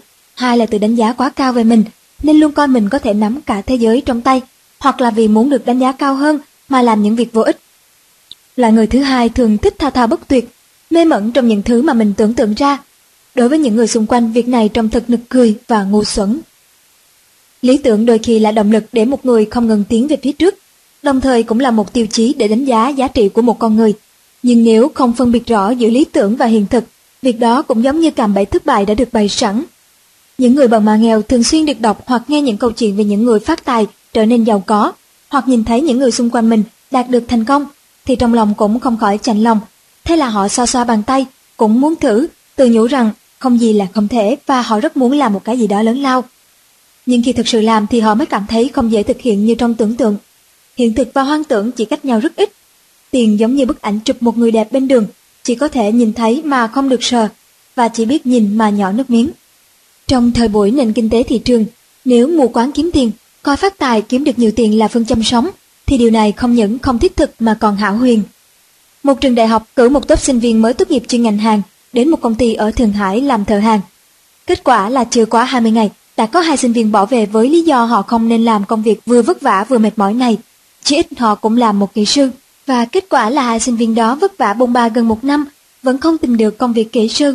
Sau đó, thông qua quan hệ của trường học, họ được một công ty ở Bắc Kinh nhận vào làm, công việc vẫn là công nhân hàng. Lúc này họ không còn mơ tưởng hảo huyền nữa, mà biết trân trọng công việc hiện tại. Muốn tìm một công việc lý tưởng phải căn cứ vào thực lực của chính mình để làm nền tảng. Nếu không có nền tảng và những căn cứ này, chỉ mơ tưởng hảo huyền, bạn sẽ không thể có được một công việc lý tưởng và cuối cùng lực bất tòng tâm, không làm nên việc gì. Giám đốc công ty đồ gia dụng ở Chicago của Mỹ cho rằng muốn công ty phát triển mạnh thì phải đạt mục tiêu lâu dài. Thế là ông ta quyết định cải tổ công ty, điều chỉnh cách thức bán hàng, thay đổi quy trình hoạt động của công ty, mở rộng quy mô nhân lực đồng thời thay đổi cách thức tiêu thụ hàng hóa và các chính sách đại ngộ đối với khách hàng. Mặc dù những chính sách này đều hướng đến mục tiêu lâu dài của công ty, nhưng nửa năm sau công ty này tuyên bố phá sản. Điều này đương nhiên có liên quan đến mơ ước viễn vông của ông chủ công ty. Nhìn thấy người khác làm như thế trở nên giàu có, ông ta bắt chước nhưng đến lượt mình làm thì lại không thể. Họ cứ nghĩ rằng hòa thượng sờ vào được tại sao tôi không sờ được. Mơ mộng hảo huyền không thực tế là nguyên nhân chủ yếu ngăn trở bạn thành công và như thế bạn sẽ không thể vạch ra kế hoạch có thể thực hiện được, càng không thể có một kết quả mang tính ngắn hạn. Sự nghiệp cũng không thể khởi sắc được. Lâu dần sẽ làm cho tâm trạng bất ổn, lập trường không vững và không thể xác định được phương hướng, cuối cùng là không làm được việc gì. Vì thế những người bận mà nghèo trước tiên phải xác định đúng vị trí của mình, căn cứ vào thực tế để hành động, như thế mới thoát khỏi cảnh bận mà nghèo. Cao ngạo Những người bận mà nghèo thường ba hoa, khoác lác. Họ luôn ba hoa về tài hoa xuất chúng và năng lực phi thường của mình. Họ cả đời không xem ai khác ra gì. Đối với họ, trời là nhất, họ là thứ hai. Không có người nào có thể vượt qua họ được. Họ luôn ưỡn ngực mà đi, luôn nhìn người khác bằng một con mắt, mũi thì hất lên đến tận trời. Họ như đang cố chứng minh với người khác rằng có thể đâm thủng trời. Thực chất, dương dương tự đắc kiêu ngạo tự mãn cũng là một biểu hiện của người thiếu tri thức. Nếu một người vừa có một chút thành tích mà tai đã không nghe thấy gì, mắt đã không nhận ra phương hướng, chân đã không thể đi từng bước, thì họ đã bắt đầu cao ngạo. Họ tưởng rằng viết được một vài đoạn blog đã có thể trở thành tác gia, tham gia đóng vài vai phụ đã có thể trở thành minh tinh điện ảnh, hát một vài bài hát đã có thể trở thành ca sĩ. Tự cao tự đại chính là khuyết điểm để mọi người chê cười. Cũng giống như trong túi bạn chứa một lọ nước hoa chưa cần đợi đến ngã tư để rao bán, thì người khác đã biết trong túi bạn có gì, bởi mùi hương tỏa ra đã nói lên tất cả. Nhưng một khi tính kiêu ngạo đã phát triển thành ngạo mạn, thì một nửa trong số đó chính là ngu xuẩn và thiếu giáo dục. Cái mà trong kinh Phật dạy, công cao ngã mạn chính là ngạo mạn.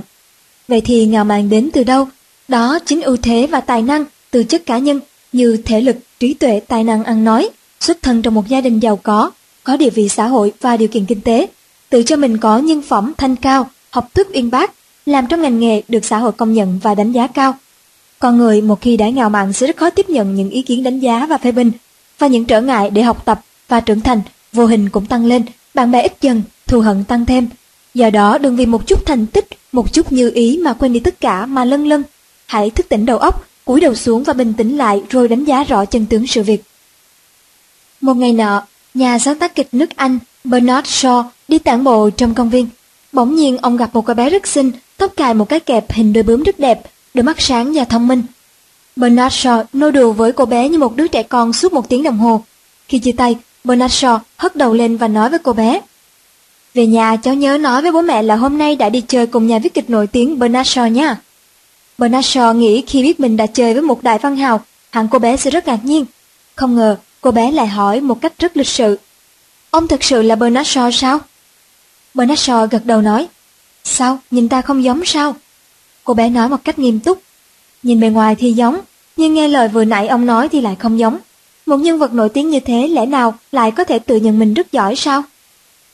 Bernard Shaw không ngờ cô bé có thể đối đáp như thế. Ông đứng lặng người, cô bé lại nói. Xin ông hôm nay hãy về nói với mẹ ông rằng người đã chơi cùng với ông hôm nay là một cô bé rất bình thường. Bernard Shaw nghẹn lời nhìn cô bé khuất xa dần. Sau đó Bernard Shaw kể chuyện này với những người bạn nghe, đồng thời cảm động nói. Một người bất luận là giành được những thành công lớn như thế nào thì cũng không nên kiêu ngạo, khoe khoang, đối đãi với bất kỳ ai cũng phải bình đẳng, luôn luôn khiêm tốn, đây chính là một bài học mà cô bé đó đã dạy cho tôi. Thường người thông minh sẽ không công nhận thành tích của mình. Có thể bạn đạt thành tích ở một phương diện nào đó, nhưng bạn cũng đừng quá coi trọng điều đó, bởi đó đã là quá khứ. Nếu cứ mãi chìm đắm trong vinh quang, thì cho dù đó là lịch sử huy hoàng, cuối cùng cũng sẽ là hư không. Nếu cứ ngủ quên trên chiến thắng, bạn đã quay lưng lại với ánh mặt trời chiếu lên bạn. Những người bằng mà nghèo đừng kiêu ngạo, cho dù bạn thật sự có tài, thì cũng đừng xem thường người khác, dương dương tự đắc. Hoàn thiện và làm phong phú bản thân mới là mục đích sống của chúng ta. Quá tự tin vào bản thân. Tin tưởng vào bản thân cũng chính là tự tin. Đây là nhân tố căn bản để thành công. Con đường nhân sinh vô cùng dài và xa. Đánh mất chính mình trong những khó khăn gian nan chính là thất bại. Nhưng tầm nhìn và nhận thức của con người cũng có giới hạn, thế nên quá tin tưởng vào bản thân có thể dẫn đến bảo thủ và độc đoán. Nói một cách thẳng thắn hơn là dẫn đến tự phụ. Những người tự phụ luôn cảm thấy người khác không bằng mình. Tự phụ có những biểu hiện gần giống như tự tin, nhưng bản chất lại không hề giống tự tin. Tự phụ biểu hiện qua những hành vi không đúng đắn như ngông cuồng, tự kiêu, khoe khoang, không xem người khác ra gì. tự phụ là biểu hiện của người kém hiểu biết, không biết người biết ta. Thông thường, kém hiểu biết có hai loại. Một là a dua hù theo một cách mù quáng, hai là ngông cuồng tự kiêu. Loại thứ hai chính là tự phụ. Người tự phụ chỉ tin vào mình mà không tin vào người khác. Họ chỉ chú ý đến những nhu cầu và cảm giác của bản thân mà không chú ý đến người khác. Khi làm việc bạn có thể tự tin nhưng không nên tự tin quá, hóa thành tự phụ. Hãy nhớ rằng bản thân cũng có lúc mắc sai lầm, thậm chí phải trả giá cho những sai lầm đó. Khúc Dương là phó giám đốc của một công ty lớn. Mỗi khi công ty họp, một số phó giám đốc khác luôn phản đối ý kiến của ông. Điều này càng làm cho ông nổi nóng hơn. Bản thân ông đã theo nghề này bao nhiêu năm, chưa mắc phải những sai lầm lớn nào. Ông luôn tự hỏi tại sao người khác không tin tưởng ông. Một ngày sau khi tan sở, ông đến tìm người bạn là Lưu Chấn Phong để tâm sự. Nghe xong, Lưu Chấn Phong không có phản ứng gì, chỉ nói. Chúng ta cá cược đi. Đoàn quay người lại lấy một đồng xu nói tiếp. Chúng ta hãy đoán mặt ngựa sắp của đồng tiền. Khúc Dương lấy làm khó hiểu nhưng cũng nói. Được, ai đoán trước đây? Anh là khách, anh đoán trước. Lưu Chấn Phong vừa nói vừa xoay đồng tiền trên mặt bàn. Sau đó lấy tay che đồng tiền để Khúc Dương đoán. Mặt ngửa, Tôi cũng đoán là mặt ngửa. Lưu Chấn Phong lấy tay ra. Đồng tiền quả nhiên là mặt ngửa. Cứ như thế liên tiếp 7 lần. Lần nào Lưu Chấn Phong cũng đoán giống hệt Khúc Dương. Khúc Dương đoán đúng 3 lần và Lưu Chấn Phong cũng đoán đúng 3 lần. Lưu Chấn Phong thu lại đồng tiền và nói, vừa rồi thì chúng ta đoán mặt đồng tiền, tôi lần nào cũng ủng hộ cách nghĩ của anh, nhưng anh không phải lúc nào cũng đoán đúng hết. Nếu những phó giám đốc của công ty anh đến đây, họ đưa ra những ý kiến trái ngược với anh, thì họ đã đoán đúng 4 lần. Chúng ta thường tức giận vì người khác phản đối mình. Chúng ta luôn quá tin tưởng vào ý kiến của mình mà biến thành tự phụ, nên luôn cảm thấy ý kiến của người khác không đúng. Nhưng chúng ta không thể luôn luôn đúng, vì chính chúng ta cũng thường xuyên làm sai. Lưu Chấn Phong nói không sai. Trong cuộc sống rất nhiều người bận mà nghèo mắc phải sai lầm tương tự là quá tin tưởng vào bản thân và coi tự phụ là tự tin. Bản thân tự tin là rất tốt, nhưng khi biểu hiện của nó vượt quá thì nó mới để lộ ra những mặt trái. Mà những người tự phụ thì luôn đánh giá bản thân thiếu khách quan. Những cái biểu hiện ra bên ngoài đều là khoa trương cái tôi hoặc hoang tưởng về chính mình. Nếu muốn thoát khỏi cảnh bận mà nghèo thì trước tiên phải đánh giá lại bản thân, đặt bản thân vào đúng vị trí của nó quá chú ý đến đánh giá của người khác. Chuyện kể rằng có một cụ già cùng đi đến chợ ở trên thị trấn với đứa cháu. Họ có dắt theo một con lừa để đem đến chợ bán. Hai ông cháu đi được một đoạn đường thì gặp một người đi đường. Người đi đường đó nhìn hai ông cháu và nói, có lừa mà không cưỡi đúng là dại. Ông cụ thấy người đó nói có lý, liền ôm đứa cháu và cưỡi lên lưng con lừa tiếp tục đi. Chưa đi được bao lâu thì hai ông cháu lại gặp một người nông dân. Người nông dân này trách họ. Hai người đúng là mất nhân tính, con lừa bị hai người cưỡi mệt thở không ra hơi nữa rồi kìa. Nghe người đi đường nói thế, ông cụ liền nhảy vội xuống để đứa cháu cưỡi trên lưng con lừa, còn mình thì đi bộ và dắt con lừa. Không lâu sau, họ đi qua một quán trà. Chủ quán trà là một bà cụ, đang đứng dọn quán nhìn thấy hai ông cháu bà liền nói. Như thế còn đạo lý gì nữa, cậu bé sao không hiểu biết gì, chỉ biết mỗi mình thôi, để ông cụ đi bộ thế. Thấy bà cụ nói cũng rất có lý, ông cụ liền bảo đứa cháu xuống và mình cưỡi lên con lừa, Vừa đi đến một con đường to trên thị trấn, một vài người phụ nữ bên đường nhìn thấy họ liên bàn luận này nọ. Ôi ông già tại sao độc ác thế, chỉ biết mỗi mình, để đứa cháu chịu khổ. Ông cụ nghe thấy mặt liền đỏ ẩn lên, nghĩ như thế này cũng không được, như thế kia cũng không được, rốt cuộc là phải làm như thế nào mới đúng. Hai ông cháu bàn luận và thấy chỉ có một cách là hai người dùng hết sức mình và vừa khiêng con lừa vừa đi. Người đi đường vây kính lấy hai ông cháu và nói, có lừa không cưỡi mà đi, đúng là dại, lần đầu tiên thấy có người khiêng con lừa lên để đi. Ông cụ có phải là ông lão hồ đồ không? Bạn có phát hiện ra chỗ đáng cười của câu chuyện? Trong thực tế thì chúng ta thường xuyên gặp phải những chuyện tương tự như thế. Bất luận bạn là ai làm gì, làm ít hay làm nhiều, bạn cũng nhận được một số đánh giá phê bình từ người khác. Đối với những phê bình đánh giá đó thì những người đặc biệt chú ý đến đánh giá của người khác về bản thân sẽ coi đó là tiêu chuẩn để làm theo. Kết quả là họ sẽ làm gì cũng sợ sệt, căng thẳng, giống như ông cụ trong chuyện. Thực ra, chúng ta không cần phải như thế. Bạn không phải là diễn viên và bạn cũng không phải đang biểu diễn. Bạn nên làm những gì mà bạn cần làm, hà có gì bạn phải quá chú ý đến những đánh giá từ người khác. Một họa sĩ thời nhà Minh là Văn Chính Minh đã từng muốn vẽ một bức tranh mà mọi người nhìn thấy đều thích. Trải qua hàng tháng nỗ lực vất vả, cuối cùng ông cũng vẽ xong. Ông đem bức tranh bày trên phố, bên cạnh có để một cái bút và một mẫu giấy viết. Nếu ai thấy bức tranh này có chỗ nào chưa ưng ý thì hãy dùng bút đánh dấu vào. Đến tối, Văn Chính Minh đem bức tranh về và phát hiện toàn bộ bức tranh đều bị đánh dấu. Mỗi đường bút của ông đều không được ưng ý. Ông cảm thấy buồn và thất vọng vô cùng. Ngày hôm sau, Văn Chính Minh quyết định thử cách khác. ông vẽ lại một bức giống hệt bức trên và đem đến chợ bày ra. Nhưng lần này, ông mời những người xem tranh chỉ ra những điểm ưng ý nhất trên bức tranh. Kết quả là những điểm từng bị chê hôm trước đều bị đánh dấu. Hóa ra như thế, Văn Chính Minh nghẹn ngào nói, bây giờ tôi đã phát hiện ra một điều là bất luận làm gì chúng ta đều không cần để ý đến những đánh giá của người khác, mà chỉ cần có một số người công nhận là được rồi. Bởi vì trong mắt một số người thì cái này xấu nhưng trong mắt những người khác thì nó lại đẹp. Kỳ thực, ta làm việc đều vì ta, ta cảm thấy mãn nguyện hoặc là một số người khác mãn nguyện là được, không cần phải đòi hỏi quá cao ở bản thân mình. Chỉ cần cố gắng hết sức, không cần biết có thành công hay không, bạn chỉ cần cảm thấy vui vẻ, hạnh phúc là được. Hãy học cách biết dừng lại đúng lúc và biết thế nào là đủ. Rất nhiều người bận mà nghèo bởi vì quá chú ý đến những đánh giá của người khác và mắc phải nghịch cảnh càng làm càng không được, thậm chí là nghèo cả một đời. Vì vậy chúng ta phải thản nhiên khi người khác đánh giá mình, bình tĩnh đối diện với chúng. Hạnh phúc và vui vẻ chính là do bản thân cảm nhận và trải nghiệm, không liên quan gì đến những đánh giá từ người khác. Thành công có lúc chỉ là những cảm nhận của nội tâm, những soi mói của người khác là vô cùng.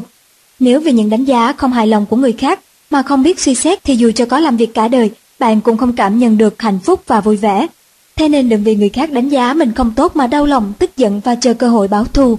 Và cũng đừng có vì một chút thành tích và nghe được vài lời tán dương mà vinh váo. Nếu tất cả đều đồng ý với bạn, thì ngược lại sẽ làm bạn mệt mỏi hơn. Hãy làm theo những gì bạn nghĩ và cho là đúng, có trách nhiệm với bản thân mình. Đừng vì những đánh giá của người khác mà thay đổi bản thân, bởi vì bất cứ việc gì cũng không thể làm tốt hoàn toàn. Đời người thì ngắn mà thời gian lại trôi nhanh, bạn không có thời gian phản hồi những đánh giá của người khác, càng không có thời gian để tiêu tốn vào việc đó. Những đánh giá của người khác chỉ là cách nhìn nhận của họ. Tin tưởng vào bản thân mới là quan trọng. Quá chú trọng đến những đánh giá của người khác, bạn sẽ càng ngày càng nghèo.